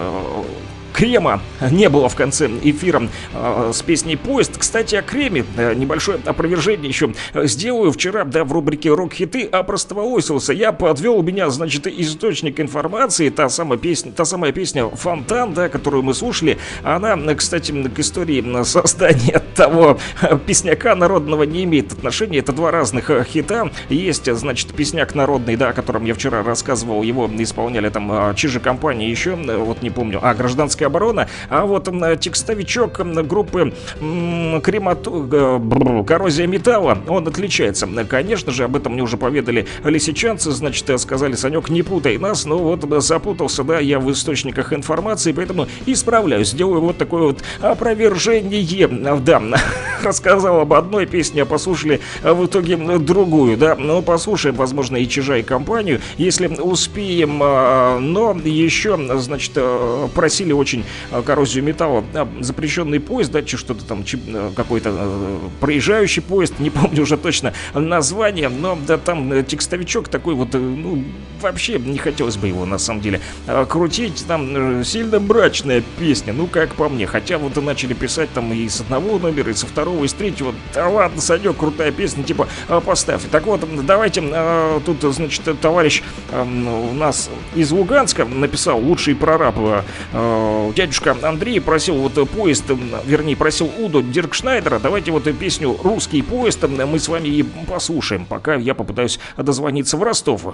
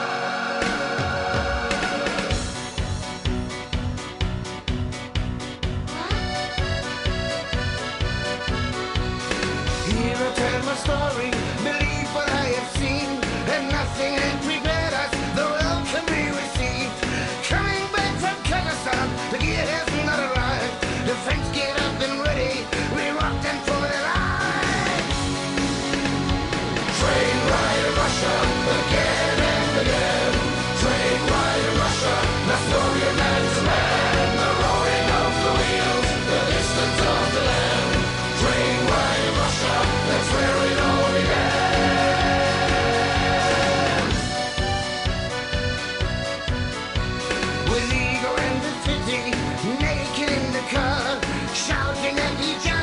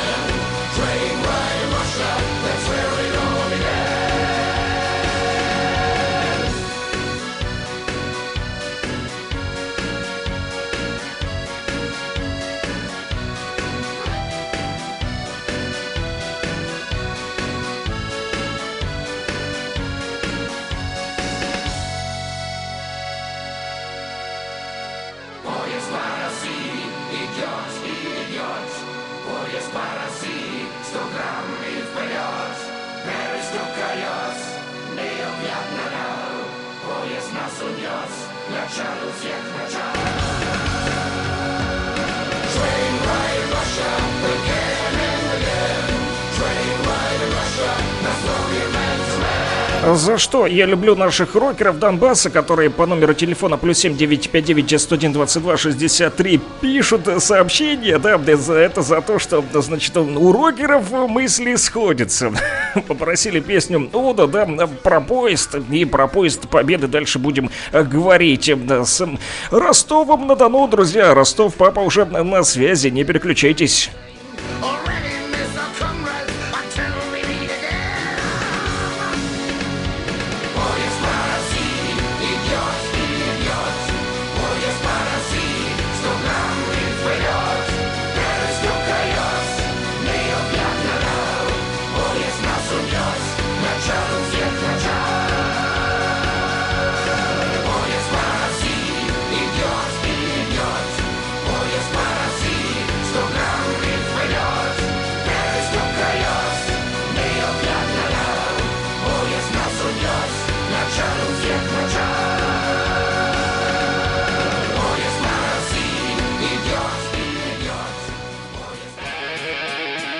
Rock and Talk.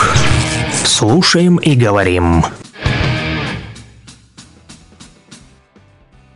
Ну что же, друзья, с нами на связи, как я вам и обещал, Александр Сухарь, политолог и житель города Ростов-на-Дону. Приветствую, Александр. Как настроение? Настроение прекрасное. Я рад поздравить моих любимых луганчан с днем освобождения города от немецких фашистских захватчиков. Нас и И Ростов, и Луганск освободили в один день силы Красной Армии четырнадцатого февраля. Я думаю, этот памятный день навсегда останется с жителями наших городов.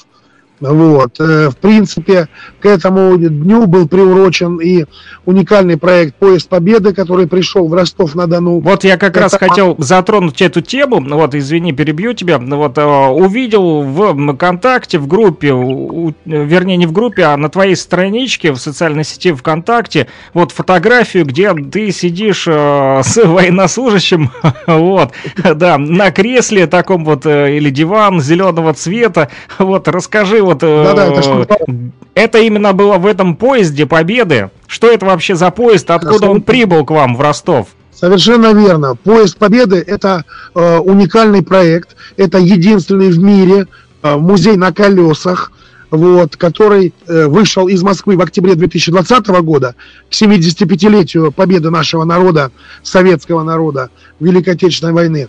В октябре двадцатого года он вышел из Москвы, и за три года он пересек страну от Крыма до Владивостока несколько раз. За время нас, нахождения своего на железной дороге, да, поезд Победы, вот этот вот иммерсивный музей, то есть музей полного в атмосферу, в историю, в те события, он посетил сто девяносто городов.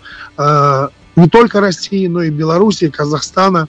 Вот. В следующем, как говорят организаторы э, этого проекта, если все будет нормально, а мы все-таки надеемся, что все будет нормально, он посетит и Луганскую Народную Республику, прибудет в Луганск, и прибудет в Донецкую Народную Республику, в Донецк. И э, жители э, наших новых территорий, наши родные люди смогут э, тоже увидеть этот прекрасный музей. Э, это двенадцать вагонов, э, настоящий паровоз, стилизованный под эпоху Великой Отечественной войны, где из двенадцати вагонов десять э, экспозиционные. То есть вы заходите в первый экспозиционный вагон, то есть два там орг-вагона, да, где вы там билеты предъявляете, да, там, то есть раздевалка. Все по-настоящему, да? Все по-настоящему, да. И дальше вы приходите уже вот в экспозиционную часть. Первый вагон, вы попадаете двадцать второго июня э, в мирное время. То есть, когда еще э, люди едут э, в плацкартном вагоне, там разных национальностей, разных профессий, еще ничто не предвещает о войне. Там уникальные собраны э, экспонаты того времени. То есть, это книги, какая-то одежда, какие-то э, атрибуты именно той эпохи. Вот. И вы начинаете с этого вагона плавно переходить э, в войну. То есть э, от вагона к вагонам вы переходите э, в Брестскую крепость, э, в битву под Москвой, на Ладожское озеро, э, на эту вот дорогу жизни, э, которая, по которой доставлялись грузы, перевозились люди во время блокады Ленинграда. Благодаря уникальным спецэффектам, да, и вот э, э, мультимедийному ряду, да, вы [S2] Mm-hmm. [S1] Можете подойти к окну, как, к окну, и там вот э, перед вами картина, как раз э, вы с открытого вагона смотрите на это Ладожское озеро, и даже вам ветер дует, собственно говоря, в лицо. То есть вы вот эффект, ощущаете эффект погружения полнейший. Конечно, э, очень много молодежи, очень много детей присутствует на этой выставке. Ну вот, допустим, в первый день э, работы музея посетило почти две тысячи людей э, в Ростове, э, собственно говоря, этот поезд. И вот от вагона к вагонам люди, дети, особенно дети и молодежь, переходили, у них и слезы на глазах, у них какие-то такие смешанные чувства, то есть они действительно попали в ту эпоху. Там есть э, вагон, посвященный э, концлагерю, то есть это вот полная реплика реального вагона, воссозданного по тем лекалам, в котором перевозили заключенных в концлагерь. То есть те же полки, та же обстановка. Там есть вагон санитарный, где вот раненые лежат люди. Я там вот прям сейчас, э, ты говоришь об этом, я сейчас вот прям зашел на ваш сайт Южной службы новостей и э, смотрю фотографии. Вот, и здесь э, видно как раз тот медвагон, в котором, э, значит, медсестричка кормит, э, судя по всему, раненого военнослужащего. Вот, а здесь вот также там, смотрю... А там ампутированными конечностями даже, то есть... Все реалистично. Более ста пятидесяти фигур э, воссоздано, да, от э, простых каких-то людей до полководцев, там, э, маршал э, Константин Рокоссовский. То есть, да, более ста пятидесяти э, э, фигур, и... которые ага. создали семьдесят художников, э, скульпторов, костюмеров. Э, Большая восп... работа. Огромнейшая работа, там все детали воспроизведены, воспроизведены по реальным фотографиям, по реальным описаниям. То есть, ну, буквально такая визуализация. Плюс идет звуковой ряд параллельно. Вы э, и смотрите и слушаете. Э, вам э, гид э, рассказывает голосом актрисы Екатерины Гусевой, что и как происходило в том или ином вагоне. Гусева озвучивает, повествование ведется от э, машинистки э, Лиды. Э, вот ее и озвучивает Гусева. Э, причем машинистка Лида – это реальный персонаж, это Лидия Чухрай, э, реальная девушка, которая в годы Великой Отечественной войны э, водила вот под такой подвижной состав, паровоз. Mm-hmm. И она была, к слову, небесной. То есть мужчины на войне были на фронте, а вот... Э, Получается, в прифронтовой зоне, вот э, в тылу, э, девчонки садились за штурвалы паровозов и э, водили их, да, вот перевозили и грузы, и людей. И это удивительный, конечно, подвиг э, вот, те, тех девчонок, да, вот той войны. Вот. Э, в историческом поезде собраны пятьдесят видеопроекторов, восемнадцать видеостен, двенадцать тач-столов, на которые вы можете прикоснуться и узнать всю историю того или иного вагона, макета, той или иной личности. То есть это какие-то электронные, да, уже современные устройства, это, да? Это мультимедийное, современное, да. Весь поезд — это сто сорок различных поверхностей. На потолке, на стенах, на полу, где вот различные какие-то проекции видео э, осуществляются. И вы можете там увидеть какую-нибудь дыру в, в полу, можете в стене увидеть дыру, да, вот посмотреть, какой бой, как идет танковый там на Курской дуге, к примеру, да, вот вы едете как бы в поезде uh-huh. и, и наблюдаете за этим сражением. Там, конечно, погружение просто сумасшедшее. Вот. А можете, как я вот говорил ранее, подойти э, к краю вагона, да, и увидеть, допустим, Ладожское озеро, ощутить ветер на себе. Вот. Я думаю, что если все будет нормально, то в следующем году э, уже, собственно говоря, и луганчане, и дончане в ДНР, ЛНР увидят этот поезд уже непосредственно лично. Вот. Поэтому Как вот люди, на которые приходили посмотреть на этот поезд, на жители Ростова, что вот рассказывали, какие эмоции испытывали, что можно было увидеть на их лицах? Вы знаете, в первую очередь, ну вот когда я посещал тоже, да, этот э, музей на колесах, скажем так, я обнаружил, что очень много молодых ребят, э, детей, школьников, студентов. Их было процентов семьдесят от общего числа э, посетителей, да, вот этой выставки. А были пенсионеры и ветераны, безусловно. Они, конечно, общались в те времена, когда они были детьми, потому что многие из них все-таки застали э, детскими какими-то воспоминаниями э, ту эпоху. Но было интересно наблюдать за детьми, которым от шести до двенадцати лет, которые э, действительно, ну, просто... Они выходили уже из этого поезда совершенно другими. Вот. Там не было уже равнодушных. У кого-то слезы, у кого-то удивление, у кого-то разинутые рты, да, то есть... Действительно, я поймал себя на мысли, что вот эта связь на самом деле между, даже, казалось бы, детьми, которые не знают, что такое война, да, изначально, то есть э, далеки были от тех событий, даже в школе они особо это не проходили, но с тем народом, победителем, да, вот эта связь у нас все равно какая-то генетическая есть, кто бы что ни говорил, потому что им хватало буквально пяти минут э, брождения по этому поезду, и они уже совершенно по-другому ощущали себя, вели, чувствовали. Вот. И было видно, что они понимают, что это их народ, что это их предки, которые сломили хребет вот этой коричневой чумы, которая сегодня на Украине опять, да, подняла голову. Вот. И у них эмоции были вот именно такие, как нужно. Вот. Очень много школьников было, очень много было детей из малоимущих семей, детей инвалидов было. Даже, как рассказали организаторы, приводили и так называемых учетников, то есть тех, кто стоит на учете в органах по делам несовершеннолетних. Вот такие детки с плохим прошлым, но с хорошим будущим, потому что после выставки они, конечно, выходили с другими мыслями. Приобщают к истории все свои населения, можно сказать, да? А, да, да, да. Причем самое интересное, что выставка очень грамотно устроена. Там вы можете действительно узнать, кто такие украинские националисты, потому что через, через, вы проходите через вагоны и видите, допустим, не только немцев, нацистов, да, то есть у вас от мирного времени вы идете через какие-то сражения, там Брестская крепость, битва за Москву, да, и далее как раз на Украину, через э, оккупацию, концлагеря, э, вот этих вот полицаев украинских, да, в том числе. ОУН-УПА, да, вот эти вот все бандеровцы. ОУН-УПА, запрещенные у нас в России, да, организации, все это там присутствует, да. И, в принципе, на фотографии это можно увидеть. Вот, и ты уже совершенно по-другому начинаешь воспринимать историю.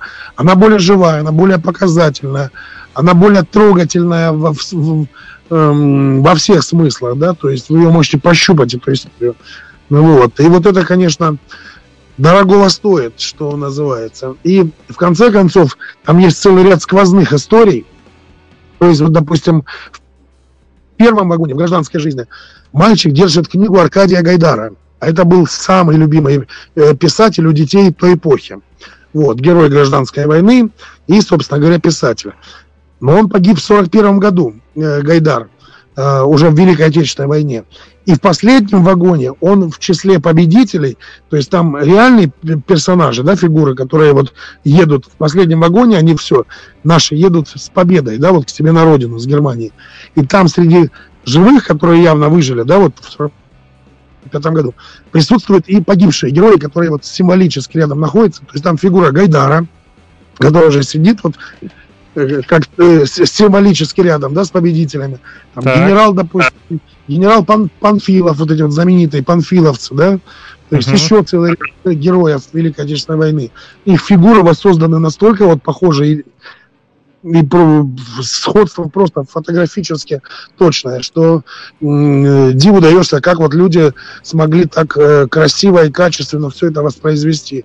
И ты, конечно, вот, э, окон, проходишь, опять же, кстати, предпоследний вагон, это Нюрнбергский процесс, вы видите всех нацистов, которые сидят на, на скамейке трибунала, то есть там идет на немецком языке речь, идет перевод, то есть вы окунаетесь в эту атмосферу и слышите, собственно говоря, за что их судят, почему их судят, в чем их преступление, этих нацистов.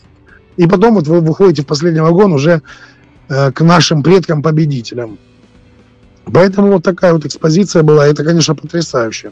И вот а, она э, сегодня, последний день у нас э, проходит, да, вот четырнадцатого февраля. Uh-huh. А, дело в том, что у нас четырнадцатого февраля как и Луганск, так и Ростов были освобождены от немецко-фашистских захватчиков. Это памятные дни. Я очень надеюсь, я поздравляю луганчан с этой памятной датой. Этот исторический момент объединяет наши города, наших жителей. И я очень хочу, чтобы в следующем году, четырнадцатого февраля, этот поезд прибыл и в Луганск, как раз, чтобы луганчане смогли сами тоже ощутить э, вот, вот эту прекрасную экспозицию, увидеть, прочувствовать, э, посмотреть и вот таким тоже способом отметить э, эту торжественную дату. Ну что ж, будем надеяться, что поезд до Победы доедет, да, действительно до нас, и как раз в тот момент, когда уже окончательно победим, да, вот, и будем, естественно, ждать, и с удовольствием тоже пройдемся по всем-всем-всем вагонам, посмотрим и нам на маршала Рокоссовского, в том числе, который там тоже есть, как я понял, да, вот, и увидим последний вагон, Великая Победа и уставшие лица, разгромившие в Германии коричневую чуму. Ну что ж, Александр Сухарь, друзья, у нас был в эфире, политолог из города Ростов-на-Дону. Мы тоже поздравляем всех ростовчан. Вот, кстати, жители Ростова и казаки, в том числе ростовские, и просто ребята военнослужащие из Ростова-на-Дону тоже сейчас наверняка нас где-то слушают, потому как пишут по номеру телефона мне плюс семь девятьсот пятьдесят девять сто один двадцать два шестьдесят три. СМСки по утрам в наших утренних эфирах тоже иной раз передают привет и говорят, что вот с вами Ростов на связи. И для меня всегда приятно, я всегда вспоминаю вот про своих товарищей, которые находятся, да, в Ростове-на-Дону. Мы тут недалеко друг от друга находимся, поэтому и хорошо, что, да, вот нас связывает такая вот история, да, на протяжении большого такого вот периода, исторический такой вот факт. Сегодня э, мы об этом поговорили, про поезд Победы. И четырнадцатого февраля это не только особенная дата для, для жителей Ростовской области, Ростова-на-Дону, но и, конечно же, для луганчан. Вот у нас такая вот общая, да, победа и э, в один день освобождения наших э, регионов, областей. Не, не так давно э, я связывался тоже с товарищами э, рок-музыкантами, казачий рок, которые в такой вот прогрессивный казачий рок играют. И они мне присылали на фотографии. Буквально на днях у вас двенадцатого февраля проходила реконструкция, вот, э, как я понял, э, той самой битвы освобождения э, Ростова-на-Дону. Я не знаю, да, вот э, ты присутствовал там или нет. Вот, ну, на... да, да, видел, да.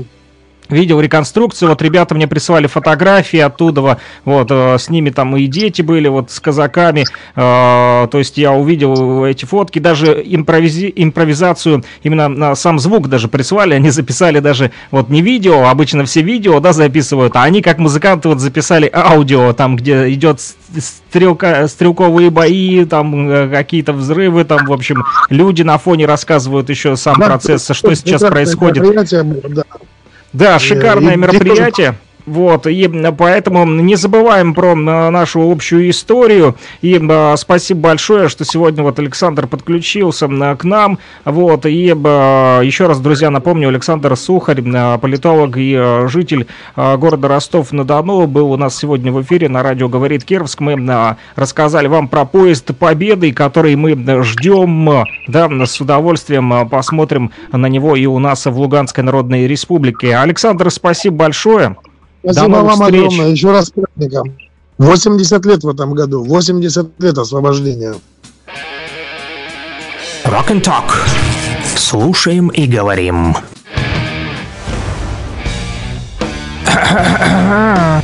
И что тут у нас?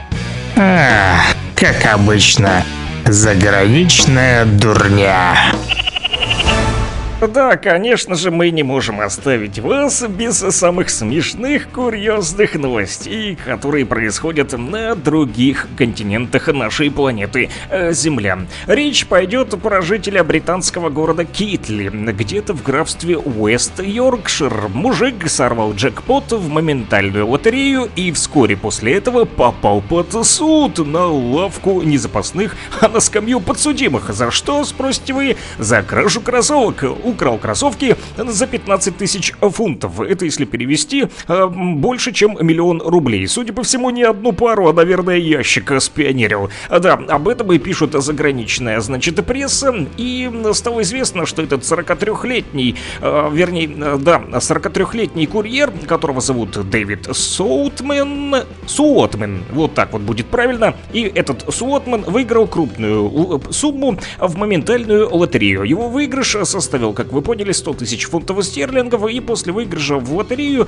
мужичок заявил, что будет и тратить деньги на то, чтобы ездить на матчи своего любимого футбольного клуба Ливерпуль. Забросил работу, думает, поеду, да, значит, тусить, кружить э, в качестве фаната. Деньги-то есть, буду отдыхать, любоваться футболом. Да, спустя два года после этого полиция уже задержала британца, видимо, все спустил на пиво, и его, значит, задержали по подозрению в том, что он похитил своего работодателя, к которому снова устроился на работу. Food Asylum, так называется фирма, которая выпускает и продает обувь, значит, на пятнадцать тысяч фунтов стерлингов украл кроссовки мужикам. О хищении стало известно, когда компания обнаружила несоответствие числа коробок с обувью, которые вывозили со склада, и объема поставок на базу в Манчестер. На записи с камер видеонаблюдения стало видно, что тот же Суотман по дороге неоднократно останавливался и перекладывал товар в другой автомобиль. Да, по-тихому, значит,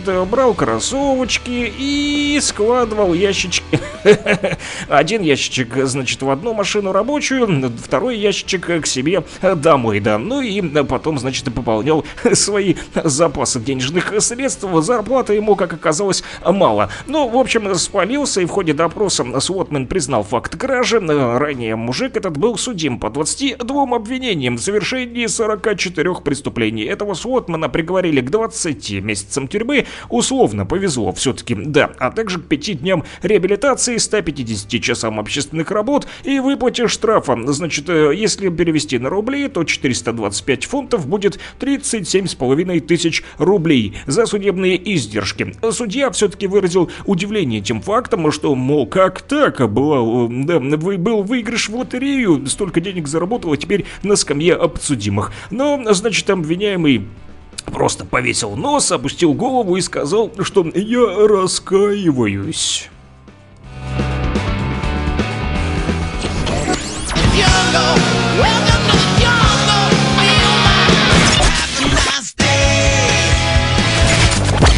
Рок-хиты, самые известные и популярные.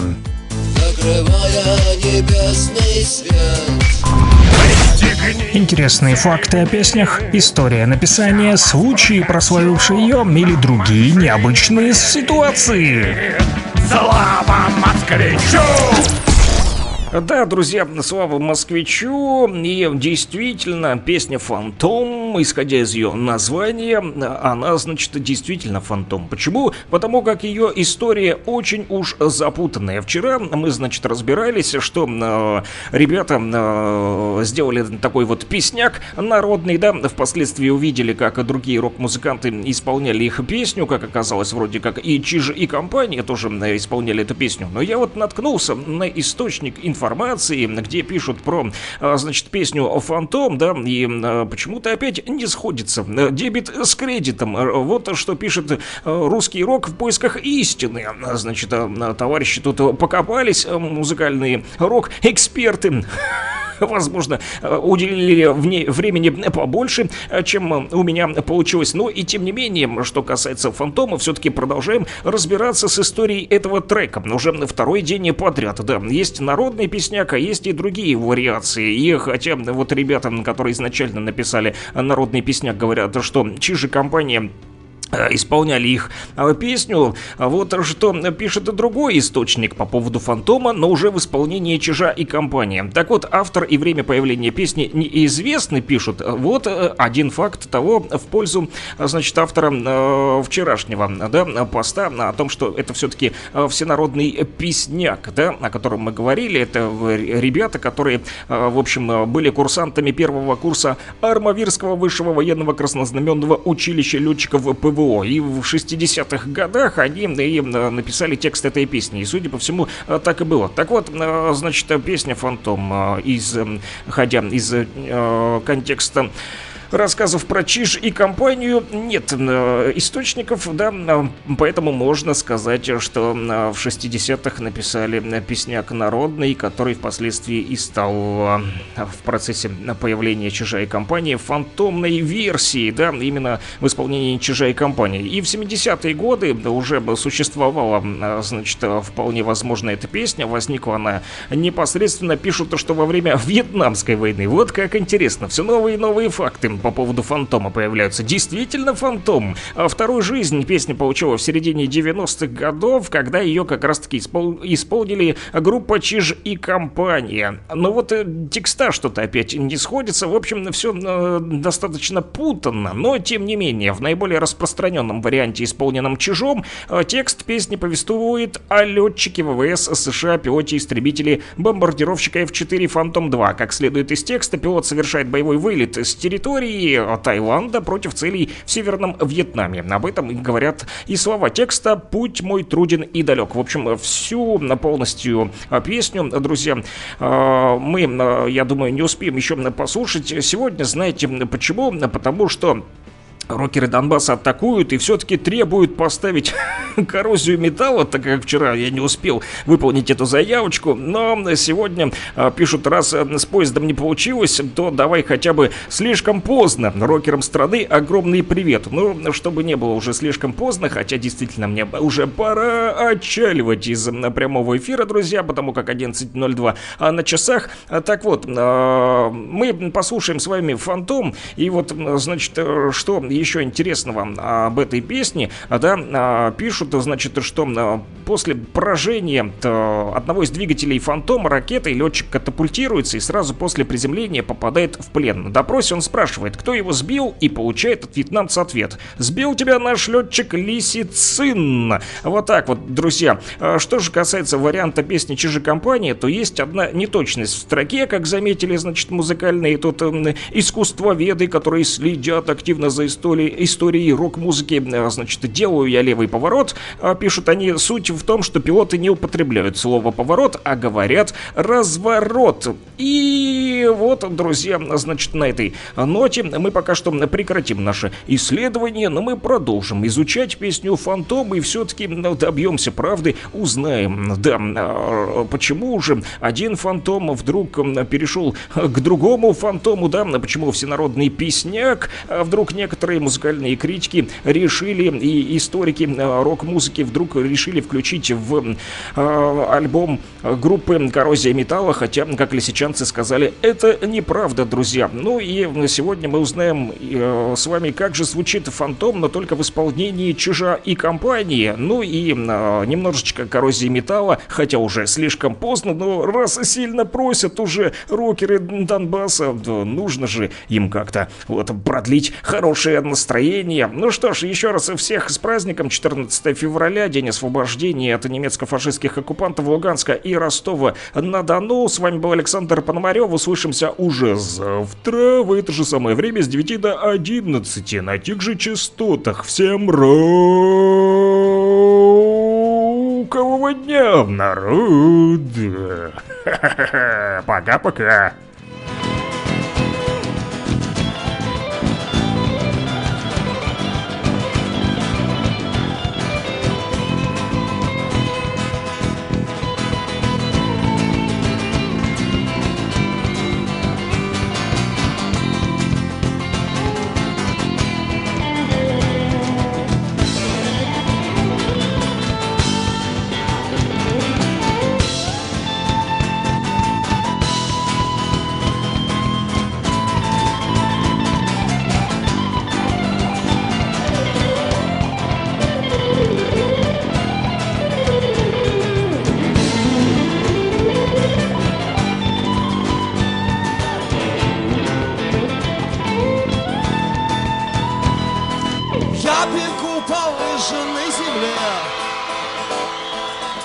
но шлем захлопнув на ходу.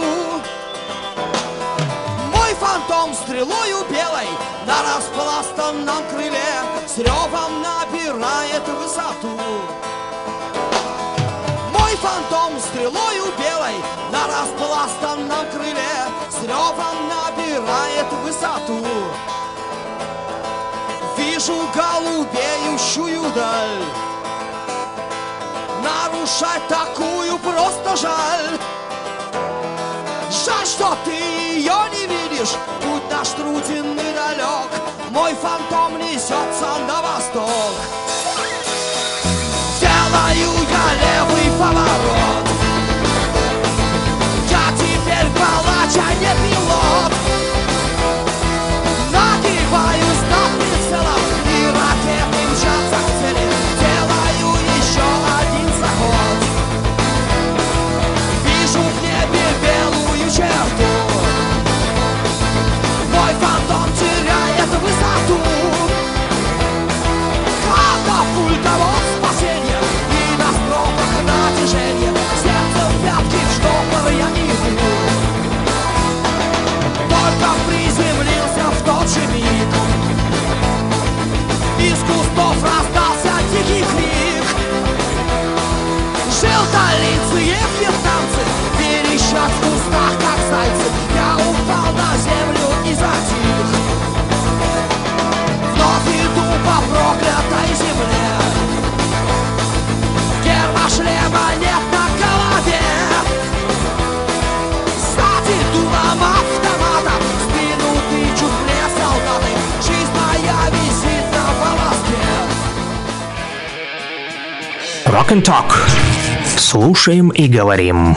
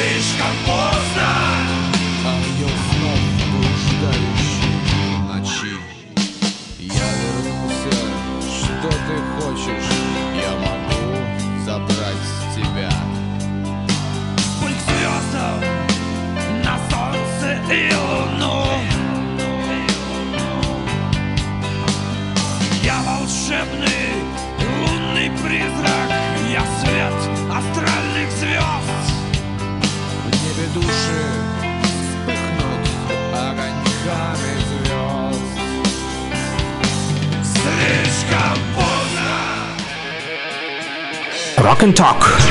Слушаем и говорим.